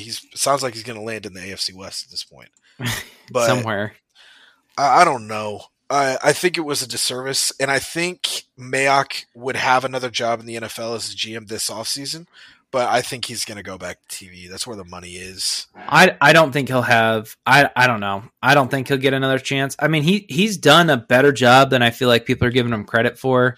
I agree. That's why I was so surprised when he got canned. I still feel like those first-round picks being bust. I mean, and that was the main reason they listed for letting him go. I feel like that was all Gruden. Yeah, there was reports that came out and literally said – like, if I could find it on the internet from a reliable source – like, there's got to be some truth to the matter in the building. Like, if I can figure it out and I know it, why the hell does the ownership not know it? If I don't know. I'm just shocked that you bring in a guy off TV to pair with this polarizing coach for 10 years. The coach gets let go for unforeseen off-the-field issues. And, yeah, we haven't hit in the draft. Yeah, cool. John Gruden's taken care of our first and most of our second-round picks. And Mayock came in and handled the late day 2, day 3 stuff. Guess what? Max Crosby was a 4th round pick. They have a starting guard this year that was part of that playoff O line. He was drafted in day 3. Nate Hobbs, who was like the 3rd best corner in this year's rookie class behind Pat Surtain, who went at pick 9. He was a 5th round pick. Yeah. Their best draft picks have came in the late rounds. So I feel like they're just kind of looking for a scapegoat. And I'm all for it. If they bring in a new head coach, I think it's probably a solid deal. Like you said, never a huge fan of a team firing one and keeping the other. Yeah. I've been a big proponent of, if you fire one, I would get rid of both personally. That's just how I would run my organization. That's kind of how I feel the same way. The only thing that's making me question the Mayock firing is there's probably people, because they haven't, officially interviewed some people, but I'm sure there's feelers out with agents and stuff like that. I'm sure there was some hesitancy around Mayock, around the head coaching candidates they wanted to go get, and that's probably the problem. Yeah, and there's also a possibility that they're trying to completely wipe the slate clean from the Gruden era, which, unfortunately for Mayock, he falls in that category. So I can see that as well. Most of the time when an NFL team hires a GM or a coach, they already have a short list of people they've worked with in the past, and they go, this is someone I'd want to work with again. Mm-hmm. And there's that connection there. With Mayock, outside of Gruden, there really isn't, he was a scout for a little bit, but he spent most of his time GM. Yeah. He spent most of his time on TV. So yeah, there was no head coach that's had rapport with him. Yeah. Moving on, the David Culley getting fired, another one that just made they set him up for failure and then they fired him, which makes no sense to me. Why you would do that it's just unfair to me, honestly. I feel like the team that he put out on that field, for how good they were, was they reached above where they should have been. Oh, would you 110%. Agree with that? Yeah. I can't say I'm surprised. It's the Houston Texans. This is a franchise that let Bill O'Brien into their front office, which isn't a terrible move. But then they let Bill O'Brien trade away J.J. Watt and not get a first-round pick, or not even talk about getting a first-round pick back. And they're like, yeah, no, you keep – yeah, we're cool with you being the GM. And then he did it with D-Hop. And they're like, yeah, no, you're cool. And then it finally took for them to losing games on the field for them to can him. I hope this doesn't stunt Davis Mills' growth. We talked about Davis Mills last week. Of course, nobody heard it. Kid played above and beyond expectations, was a great QB, and down the stretch, honestly, through the last 6 weeks, might have been the best rookie quarterback out there. Yeah. Was making throws that other rookies weren't making, was not making mistakes that other rookies were making. Hopefully this doesn't stunt his growth. Again, I don't think the expectations were that high for Culley. Being a passing game coordinator on the best rushing offense of the league, it was a weird hiring in the first place for me. It was, yeah. So I feel for him. I do think he'll get another job. It won't be a head coaching job. He'll definitely be back in the front office or on a coaching staff somewhere else, because he's a people's person. He's easy to get along with, easy to be around. Definitely a guy I think that'll be on a staff. He just won't be the head of staff. Yeah. I don't know. I feel for the guy. I feel for him, and he will. He'll be on an NFL staff somewhere as QB coach, running back coach, something. He deserves. He's a good football coach. That's how I feel about him. Let's go ahead and are you? Do you want me to start with this one? I can start, but let's rank the jobs. Okay. I would say the best job out there, and this is going to probably surprise a lot of people, would be the Bears, for a couple of reasons. So one, it's a new GM and new head coach. So that normally is a good sign that you'll last a while, right? Yeah. Like there's good signs there that, you know, you're going to get a 3 or 4 year run at it. The other reason is you have a great QB there, and a great QB with a lot of potential with Justin Fields for sure. And then that division is maybe not winnable right now with the way Aaron Rodgers is playing, but you can be competitive in it, right? With an aging Aaron Rodgers, Minnesota's undergoing a turnover in their department. They're losing Kirk Cousins. They're going to have to replace at the quarterback position. And you can look at Denver to see that no matter how good the team is around it, if you can't fill the quarterback spot, you're not going to make the playoffs. And then you have the Detroit Lions, non-factor. Yes, yeah. So that's always nice. With Dan Campbell, maybe a factor, but it's going to be another 4 years. It's it's a long build to that happening. I would say the Bears are in better position to turn it around than the Vikings and the Lions right now. So there's chance you could be a wild card team within a couple years, if not next year. This was my top job as well, so I agree with you here. No need to say any more. Okay. The second job I have, and again, this is probably going to surprise people. I have the Raiders job being the second best job that's out there. Okay. Again, clean swipe on the GM and the head coach, right? So potentially a clean sweep there. But at the end of the day, it's a really tough division, but how often do you get to take over a team that's already made the playoffs? This was a playoff team last year, right? Like this year they made the playoffs. So they were a playoff. Yeah. No other team that was just in the playoffs as of 4 days ago has a head coaching vacancy that's open. Yes. Yeah. So I think that makes this job really, really, really attractive.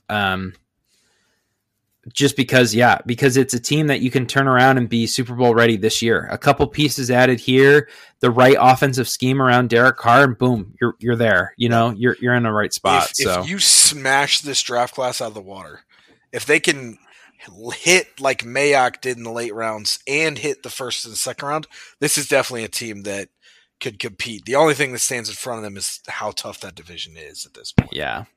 That's a tough 6 games a year. Would this have been your second job or no? Agreed. Yep. 100%. I had something else there, but obviously things changed in the last week. So the other job has dropped out of my top 2. So the Raiders were 3. They've moved up for me.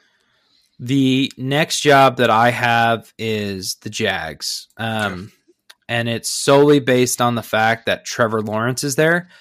That GM that's there doesn't have a great history when it comes to, he was the GM for the 49ers when Jim Harbaugh was there. I can't remember his name, but I never like to be the GM's second coach, because that probably means that if we don't succeed very quickly, we're probably his last, we're both getting fired, because very rarely does a team fire the GM and keep the coach. Just doesn't happen very often.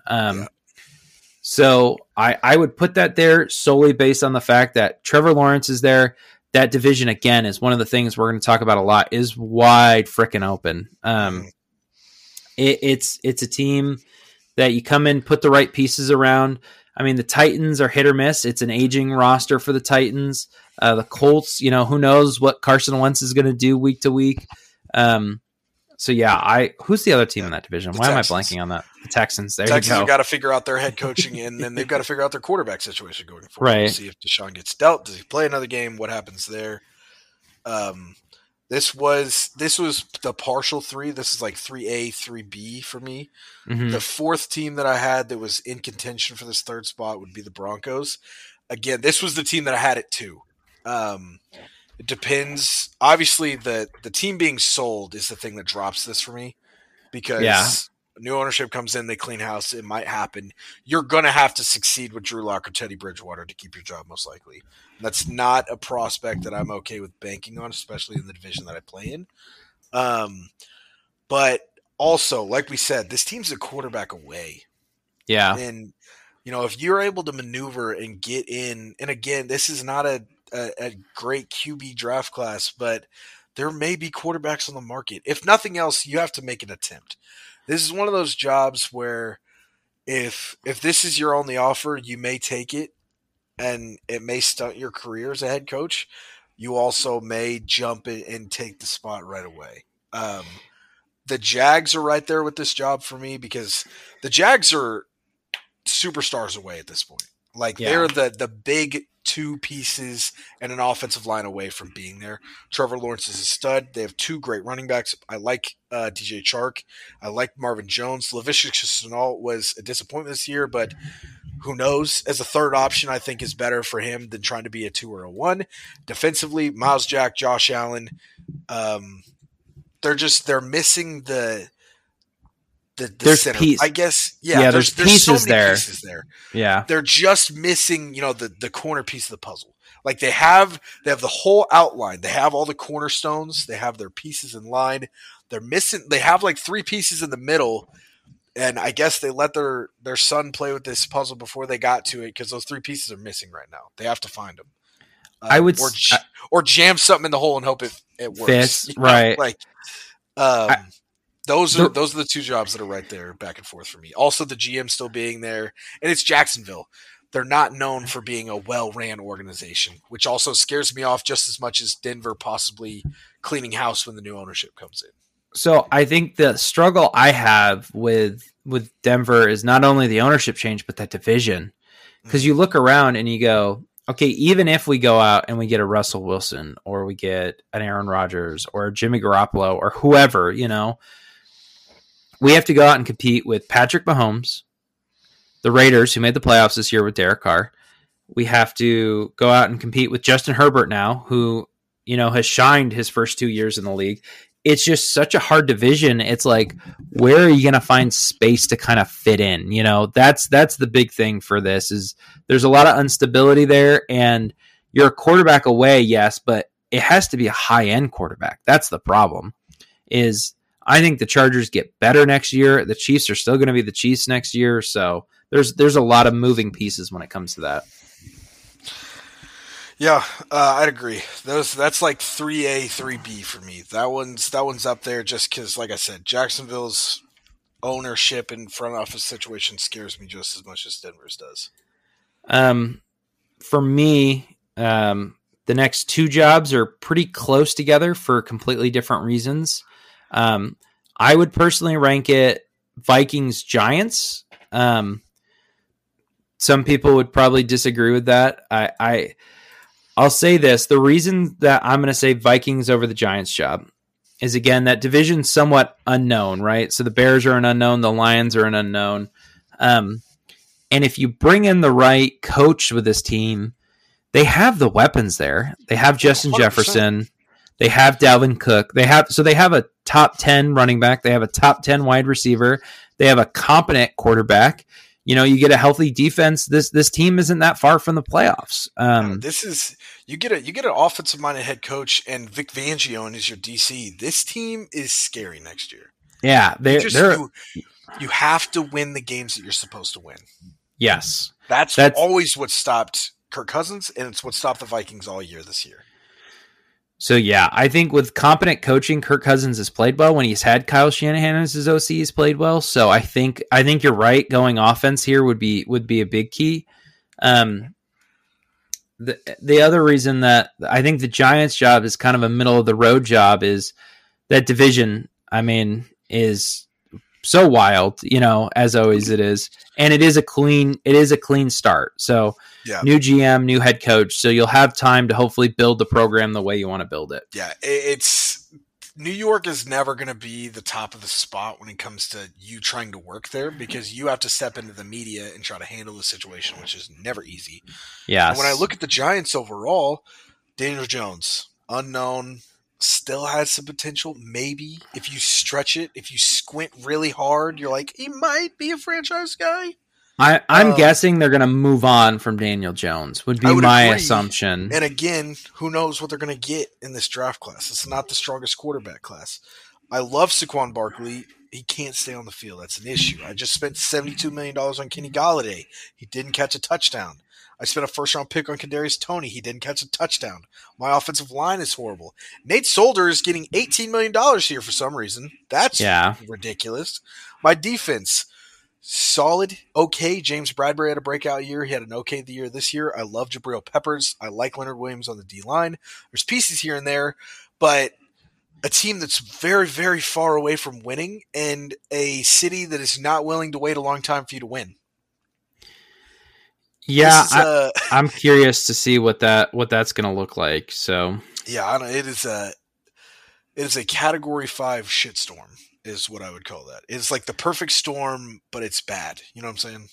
Yeah, this team feels too far. It feels far away, and they're just in a weird spot. You probably run it back with Daniel Jones for one more year, and then go get a new QB next year. Yeah, if there's a QB that falls, it's not a draft class I'm trading up for a quarterback, barring any unforeseen things that happened at the combine and pro days. But trust your gut. You've fallen for the combine pro day guy before. He's the quarterback that you currently have. You took a kid out of UNC, or was it Duke? He played at Duke, yeah. It was Mitchell Trubisky, this UNC. Yeah. You took a kid out of Duke that was 31-33 as a starter in his college career. And you took him because Mike Mayock said that his combine and his pro day were just too good and his game was going to translate to the NFL. It hasn't. Yeah. Don't fall for it. This is a team that needs the Deshaun Watson, the for some reason I can go beat Alabama in a national championship game and still be the third or fourth quarterback off the board. Behind guys like this, behind a Mitchell Trubisky. Right. So.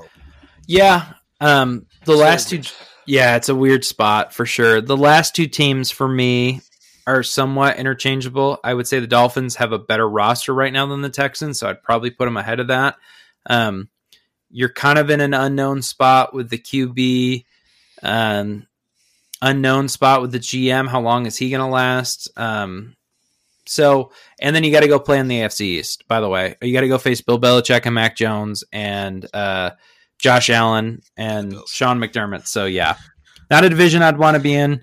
Yeah. Not really a spot I'd want to be in. The team, the roster has more talent, and these are obviously we're ranking these jobs as their rosters sit right now. Yeah. So one of these teams could go out and make a big move. So the Giants go out and get Russell Wilson. That job becomes a heck of a lot more attractive very quickly. And I'd have to really like do my research as a candidate on kind of what the Texans' plans are going forward with Deshaun, what moves the Dolphins are going to make in the offseason to try to tag around Tua Tagovailoa and Jalen Waddle going forward. But honestly, if I could get Deshaun Watson back in the building, I'm letting it ride with Houston. Obviously, that's a massive what if and a most likely not. But I'd obviously much rather have Deshaun Watson over Tua, no matter what team I'm putting around him. Yeah, absolutely. I think that's going to wrap up headlines. Anything else you want to talk about? There was one thing I was going to attack. I'm glad I read Pump the Brakes. I'm going to save it for Pump the Brakes when we get there because I want to steal your thunder. Okay. Before we get to Pump the Brakes, another quick ad from you guys from Tyler, the Creator, is going on tour this year. His Call Me If You Get Lost tour starts. It was his 6th studio album by the American rapper and producer Tyler, the Creator. The album is narrated by DJ Drama and features guest appearances from 42 Doug, NBA Youngboy, Ty Dolla $ign, Lil Wayne, and many, many more. Tyler and friends are going on tour starting February 10th this year in 2022, and will be going to Atlanta, New York, Houston, and LA. He will have Vince Staples, Kelly Uchis, and Tezzo Touchdown on tour with him. For our Kansas people, he will be in Kansas City, Missouri, Saturday, February 19th, 2022 at 7 o'clock p.m. at Cable Dahmer Arena. Get your tickets now for Tyler's first arena headlining tour. That was most likely – it was definitely top 5 rap albums last year. The production on that was insane. Tyler's creativity really took over. It was a great body of work. If I had a freer schedule and more money in my wallet, I would definitely be going to Kansas City in February. But it's not in the cards, so I guess I'll just listen to it really loud in my car on the way to work a couple times. I think that might get my fix in, hopefully. There you go. Into Pump the Brakes. This first one, luckily the first, what I was going to tack into headlines is coming on the first one, so we can attack this quick here. Okay, hang on. Before we get too back into football, you said it was a top 5 album. It was a top 5 rap album last year. Rap album. Sorry. Was the off season in that? Does that fall in that category for you? That's tough. Okay, I'm sort of biased as a J. Cole fan. That's it. Him. I'm doing a podcast with somebody else. I'm a free agent.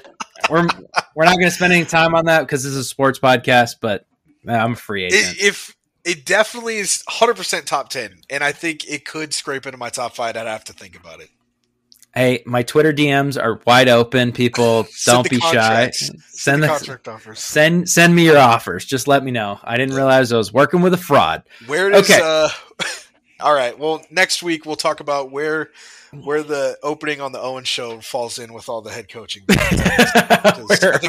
We're going to have some candidacy overlap there. Hey, so. Mike, you've only talked good things about Mike Mayock. He might be available. Bring him in, man. We got draft stuff to talk about. Whatever. He would be great at that. Bring it on. Okay. Pump the brakes. First one I got, Dan Quinn should be the head coach for the Cowboys. You know, I'm not going to pump the brakes here. I'm all for it. I've never been a huge Mike McCarthy fan. I don't think that's a surprise to anybody here. I don't think a lot of Dallas Cowboys fans are Mike McCarthy fans at this point. My overreaction to watching the last 12 seconds of that Dallas Niners game on Sunday was whoever made that play call. No, because whether it's Kellen Moore or it was McCarthy, both of those guys know whether Dak and that offense was prepared for that play call at that certain time. They knew damn well that they weren't ready for it. They called it anyways, and it backfired. Yeah. My overreaction to watching that play was whoever called that play should not be a head coach next year. I have a feeling it was McCarthy, so I would want him gone. And if it's Kellen Moore, it would scare me out of promoting him to my head coach spot or hiring him in to another building because it's a questionable thing. If you don't know what your quarterback is capable and comfortable running in a certain situation – who does? No right. One does, you know? So, and here's the thing. If McCarthy makes the play call, it's a much easier thing. I'd have to do my interviews first of all and see how they kind of feel about it. Obviously, they have a lot of offers on the table. Dallas will most likely never be in this situation again. There is a solid chance that they're going to lose one, if not both of their coordinators this offseason. So next year, it goes south again. You're finally ready to fire McCarthy. Now you have to join this whole, you got to join the carousel. Who are we going to bring in? Yada, yada, yada.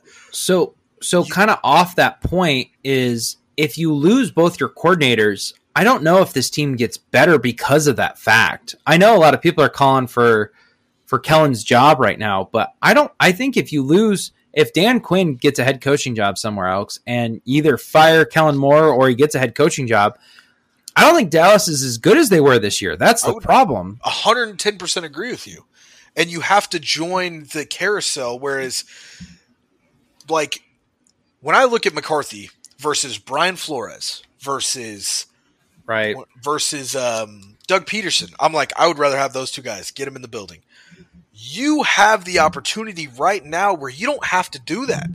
You can literally walk down the hallway and you have two of the top 6 recruiting, like head coaching candidates in your building. That is not going to happen. When's the last time Dallas has had two coordinators ready to walk out of the door for other head coaching spots? Not a long time. I don't think it's ever happened. I don't think it ever happened under Jason Garrett. Yeah. I couldn't tell you who Jason Garrett's OC and DC even was when he was there. Under Jason Garrett, it definitely didn't happen. But under others, there's potential like Jimmy Johnson. But I don't. But yeah. So it's one of those things. We talk about this all the time. We talked about it with Flores. We've talked about it with Nagy.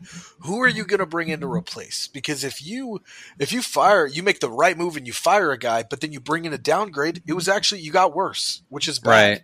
Yeah, I got rid of Urban Meyer, but the guy I brought in is somehow – I mean, never mind. I can't use Urban or John Gruden. Yeah. I fired Matt Nagy, but this guy is worse than Nagy was. So as much as we needed Nagy gone, we failed in the hiring process. Right. You have two top 6 candidates in your facility currently. You have 2 upgrades that are in your building, and there are 5 or 6 more available. Get rid of McCarthy while you can. Get rid of him while it's easier to find a replacement. I'll say this, too. I think we might be slightly biased just because we were never McCarthy supporters. I didn't like the hire in the first place too much. Neither did I. I think most of the time I think Dallas overreacts. I think this would be one of the few times that they're properly reacting to the situation of we haven't seen it come together, and their super window, like you were saying, is tight, you know? Yeah. They have so many weapons on offense. This is your chance. You got to go for it, and I don't know if they are or not. Yeah. The Super Bowl window is tight, more because of money at this point than anything. Yeah. You've got to get to this. And it's not like the window is tight, but you also have to realize the window is open. This team is talented. And Dan Quinn is definitely would be a more higher candidate than Kellen Moore at this point, because I think he's higher on a lot of teams' lists to be hired elsewhere. He has head coaching experience. He's not coming off a controversial play call on his side of the ball at the end of a game. 100%. And from what I've heard, from all the reports we've heard, everybody on that Dallas defense loves Dan Quinn. Yeah. So, and especially if you can keep Kellen Moore in and move Dan Quinn to DC, oh, hell yeah, I'm doing it. I don't care who my head coach is, to be 100% honest with you. It makes all the sense in the world to me. Next one I got for you, the Raiders are moving on at head coach. I know we kind of already spoiled this one a little bit. I know there's reports now, but it is what it is. I'm going to pump the brakes here. Okay. As much as I think they should, and it's the right move after moving on from Mayock, and as much as I want, I always forget his name, or I'll mispronounce it. Bisaccia, something like that. As much as I think he deserves another shot in this league, I think he's going to get it. I don't think it's the right move after firing Mayock because, like we said, I guess technically this would be his first head coaching job. He wasn't really the head coach last year. He was the interim head coach. Mm-hmm. It's weird. I'm going to pump the brakes. I don't think they're moving on. I think they're not going to be able to lure a Brian Flores or Doug Peterson in, and I think – at the end of the day, I think Derek Carr might even be a large proponent of being like, this guy came in and was the stability we needed in the most turbulent season of football a team has ever went through. And I want him around next year. And my original thought behind this is because of the fact that they moved on from Mayock, right? Yeah, so 100%, the seeds of doubt have been planted. 100%. Yeah.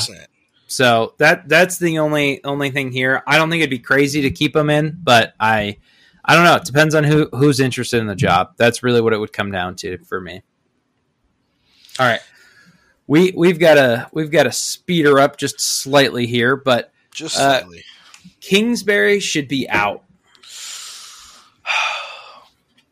This is tough. I'm going to pump the brakes. I think smart.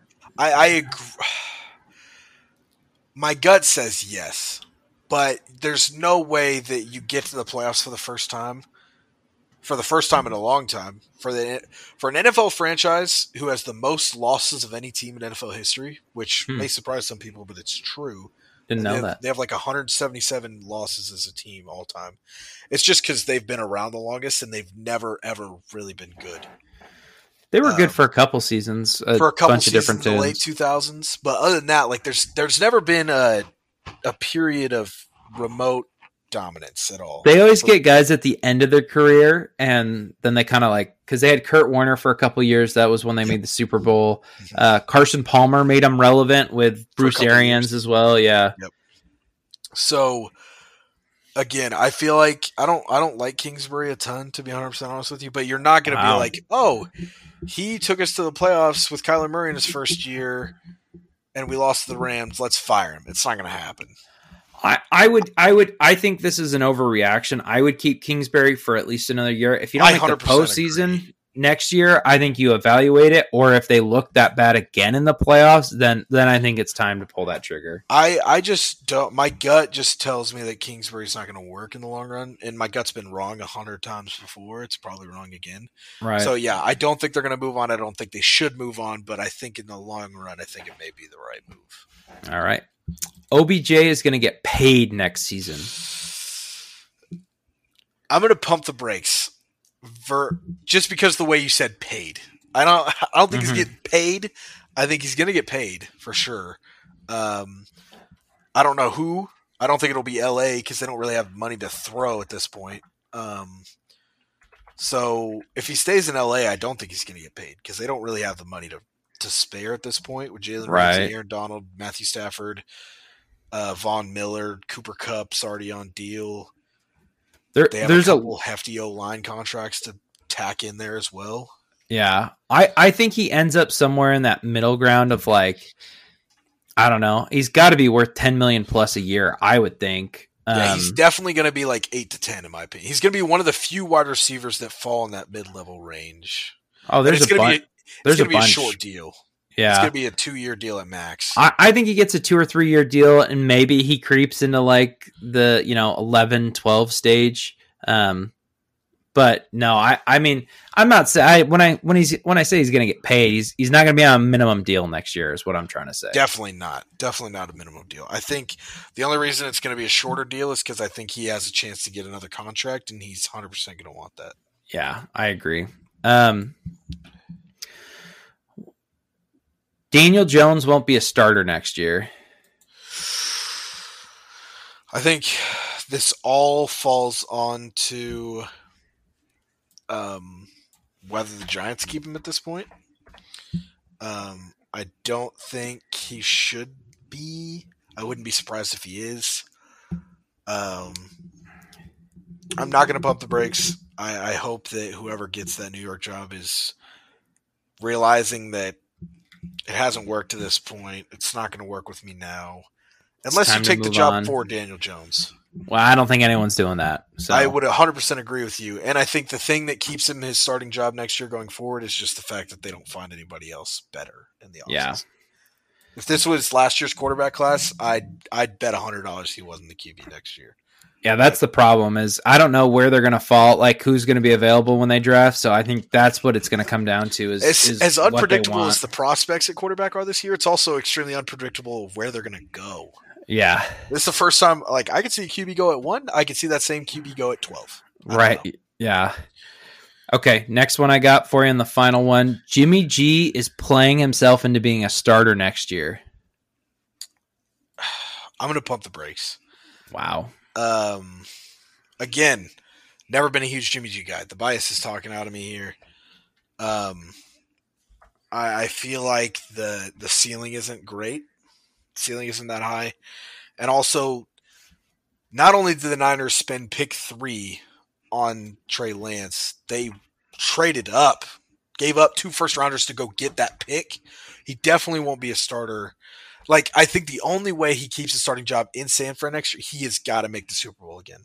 And wow, you're banking on him taking down Aaron Rodgers and then Tom Brady or Tom Brady or Matthew Stafford after that. So I'll say this to it real quick is I think he ends up being a starter. It's not going to be for the 49ers. I think it's for another team that gets whoever gets left out. So if it is the Giants or the Broncos, I think he'll be a starter. I don't know how viable of a long-term solution he is. I think he'll be a bridge QB next year, though. Yeah, I 100% agree with that. I meant he has to make it to the Super Bowl to be the Niners starting QB next year. Yeah, and I think he has to win a Super Bowl probably to be the Niners QB next year. Yeah, so 100%. And even then, there's a chance that they're like, the stock's high, we're trading you, get the F out.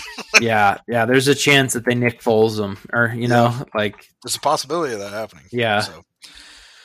Before we get to our last segment, our preview for the divisional round matchup, our last ad coming to us from StockX.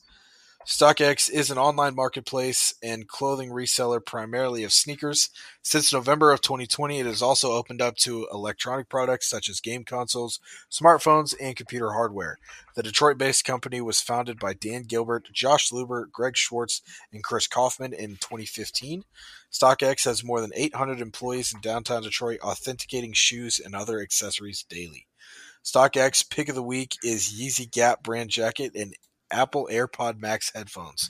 Type in promo code BDL for 10% off your order, valid through the January 21st to January 28th in all 50 states of America and Puerto Rico. Shop now for all your fashion needs. So y'all heard it. Y'all heard it here first. It's January 18th as of recording, January 19th as of putting this out. January 21st to January 28th. You got a 10% off on StockX orders using code BDL at checkout. So with that, into our division our division preview, I guess. We got a couple minutes here. Yeah. Obviously, less and less games to talk about, but need to talk more and more about each game. So let's hop right into it. Bengals versus Titans is, and I did these in order of that they're going to air on TV. So, okay. Yep.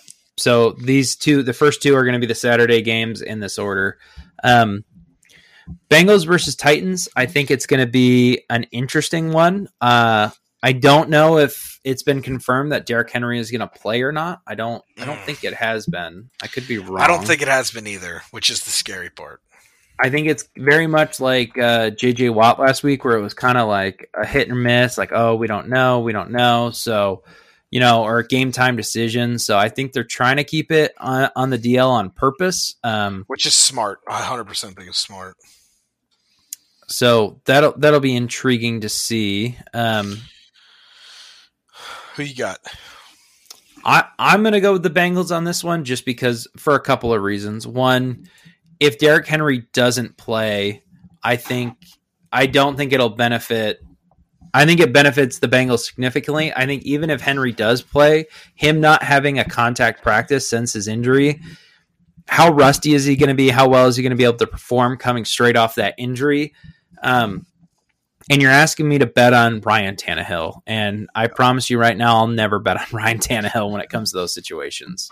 You saw me type Titans and then backspace and put the Bengals on. Mm-hmm. I'm going to go with Cincy here too. I think they got the perfect matchup. I think if they go up against either one of the other teams in the AFC right now, I'm probably picking them to lose. But they have the matchup against the Titans. I think regardless, the game plan for Zach Taylor and the Bengals this week has to be stop the run, whether it's Derrick Henry, whether it's D'Onta Foreman, whether they bring back Adrian Peterson for another game, whether they I don't know who you – put anybody back there. They can throw A.J. Brown at receiver. I want to stop the run, not contain it, not keep them to under 4 yards. I want to destroy the run game to where it's no longer viable, and I want to make Ryan Tannehill beat me in the air. Because guess what? What did you just say? I'm not betting on that to happen. No. And I think this is the part where Zach Taylor could definitely get bit. I think if Derrick Henry plays – obviously, this game is much more up in the air, and I'd lean towards the Titans winning. I don't think there's going to be any rust, practice or not. Derrick Henry just feels like the kind of guy to come back from the injury, run for 150 yards, and be like, it felt like an off day to me. Could have went. Yeah. That's what I feel like is going to happen if he plays. There's potential for that. Sure. I don't know if you're asking me, put the mortgage on it. I don't know if I would trust it. That's the only thing slowing me down. If I'm betting, I'm taking the Bengals because you're asking me to bet on Derrick Henry's health at that point. Right. Because and that's honestly a less sure bet than Tannehill at this point. So I'm going Bengals. Yes. I think that's the right call. They're the hotter team. I don't know. The other thing that slows me down on the Titans is I don't know if they have an answer. If they have an answer for Ja'Marr Chase. Ja'Marr Chase, I'm just not sure it's there. I'm not sure anyone has it, but I'm not all that confident in the Titans having it particularly. I don't think they have a single answer for anything that the Bengals do is another issue. Yeah. They don't have a pass rush to get after Joe Burrow. They don't have the bodies to stop Joe Mixon on the ground. They don't have the bodies to stop Ja'Marr Chase through the air. So it's going to be a bloodbath for sure. It'll be interesting to see what happens. But yeah, next game we got is the 49ers and Packers. I'm going to say this now. I think this game could be a sleeper game. I think it'll be closer than people probably think it's going to be. It'll be closer than it should be. I that's kind of where I'm at with this. I'm going to take the Packers here. There's a reason that the line is close on these two games because I think they're going to be two really, really, really good games. But I think the 49ers keep it interesting, but I'm going to go Packers long term. Yeah. I'm going to go Packers as well. Like I said earlier, love the Niners. I'm all for it. I like the storyline. There's definitely a possibility. Like, this is – there's no Pittsburgh-Kansas City game this week. This is – all these games are up in the air. As much as, you know, I want to believe in Tennessee, I have to bet on Derrick Henry's health. And as much as I want to believe in the Niners, what I'm betting on in this game is Aaron Rodgers not playing well. Wow. And given his track record against – the Niners in the postseason, and you know, you could take that bet and you might be safe with it, honestly. But again, I don't think he's going to do it this year. I think he knows that this is the year for him to do it. Other teams are weak. I think I get the easiest Super Bowl matchup you're going to get out of the AFC for years to come, and the last 3 years. This is the year to do it, and I think he's more energized than ever to go win the Super Bowl at this point. So I'm going to go with the Packers. I'm going to disagree with you on the AFC part, but I think this is the year to come out of the NFC for sure. Gotcha. Yeah, I think this is his chance. I think whoever comes out of the AFC it's going to be a heavyweight match. You know what I mean? But yeah, I think this is their shot, and I think they're going to go for it. It's going to be in Lambeau. And it's not going to be easy for Tennessee to go up there and play in the cold in Lambeau Field. And we talked about it going in late into the season that playing in Lambeau Field is such an advantage at home field that this might be one of those games where it's going to benefit the Packers greatly. You know, a late game situation. You know, it's going to be a lot of running yards for sure, probably. 100%. All right. Next game we got is the Rams versus the Bucks. It's another one. Could go either way. I don't know. This one, I saw you change yours, and part of me, honestly, I almost took the other. If you want to flip back, we can, because I'm having second thoughts at this point. Well, I only changed because you copied me, so I was like, "Let's flip back. Let's flip back because I can't. I'm not going to be able to defend it. The more I think about it, the more I'm like, that was that. You know, that pick isn't what you thought originally. Okay, that's fine. I'm going to go with the Bucks in this game. Okay, like we talked about it in the recap earlier. I felt like Stafford was going to come out and throw a pick against Arizona. He hasn't played the greatest football. He has a confidence booster game against that Arizona defense now, going into a weakened Bucks secondary. But I've seen this story. It's happened. Yes, he lit up that Tampa Bay defense in week 4 when they played him the first time. He's played a lot of football since then. He's played a lot of bad football since then. And the bottom line, this is going to come down to which quarterback I believe in most, and I'm not betting against Tom Brady in the long run. I'm not going to bet against the GOAT. Tom Brady at home is definitely a nice advantage. The thing I'll say is I like the Rams running game better than I like the Bucs running game right now. 100%. I would agree. But the Bucs defense is definitely real, and the Rams defense is also very real. Yeah. The one weakness that Tom Brady doesn't really enjoy is pressure up the middle. He can handle the edge pressure because he's able to step up in the pocket. So I think if Aaron Donald is going to be a problem in this game, I think it's going to be dangerous. And I think Von Miller could have a big game because Tristan Wirfs is out. So I just think the Bucks have too many holes. Possibly out as well now too. Yeah. There's a lot of holes when you look at this Bucks offense that it's going to be tough for them to overcome. And the Rams have a lot of difference makers.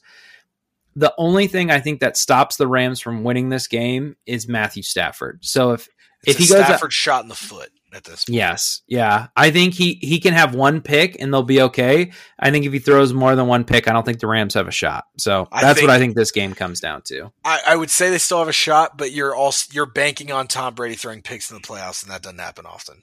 No, Tom Brady doesn't make mistakes. Yeah. We've seen it happen before, but it is a rarity at best. Yeah. So I stuck with my guns on all of these. These were my original picks. The only reason I changed is I wanted us to be different on more than one game. Yeah, some of them. So I could see this is a game again. I could see it going either way. I think all 4 of these games are absolutely coin flips. At best. Yeah. Last game, Bills versus Chiefs. I've got the Bills. I think they played, like we said, a perfect game when it comes to offense. I think Josh Allen understands the moment now, and it's not going to be too big for him. And the Chiefs, we've seen be hit or miss this year. And if the Bills are going to do it, this is the year. I could definitely you see it. Like we said, it's a coin flip game. The Bills are coming off the perfect game, the only perfect game in NFL history from an offensive standpoint. The Chiefs are coming off their bludgeoning of the Steelers at home. It's in Arrowhead. It's not a place I want to play if I'm a road team. Yeah. We saw what happened the last time that Josh – did they go to Arrowhead last year for the postseason? They did, yes. Buffalo? No, they did. So it was in Arrowhead. We saw what happened last year when they were in Arrowhead. The reason I'm going with the Chiefs here is I think when it comes to quarterback play, it's tit for tat. You know, you can't go wrong with either one of these QBs.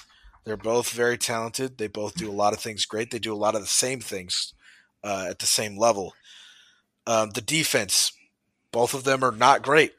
Neither of them can really stop the run. The Buffalo pass defense is definitely a little bit better than Kansas City's. They both have superstar safeties in their secondary. Both of them missing their top corners. Obviously, Tre'Davious White being better than L'Jarius Sneed, but top corners out nonetheless. So this comes down to coaching at this point. And I'm going to go with Andy Reid over Sean McDermott. Yeah. It's a combination of things. I like Patty a little bit more than Josh Allen, as good as Josh Allen's playing. It's one of those things of like, yeah, Stafford's playing better as of last week, but it's Tom Brady.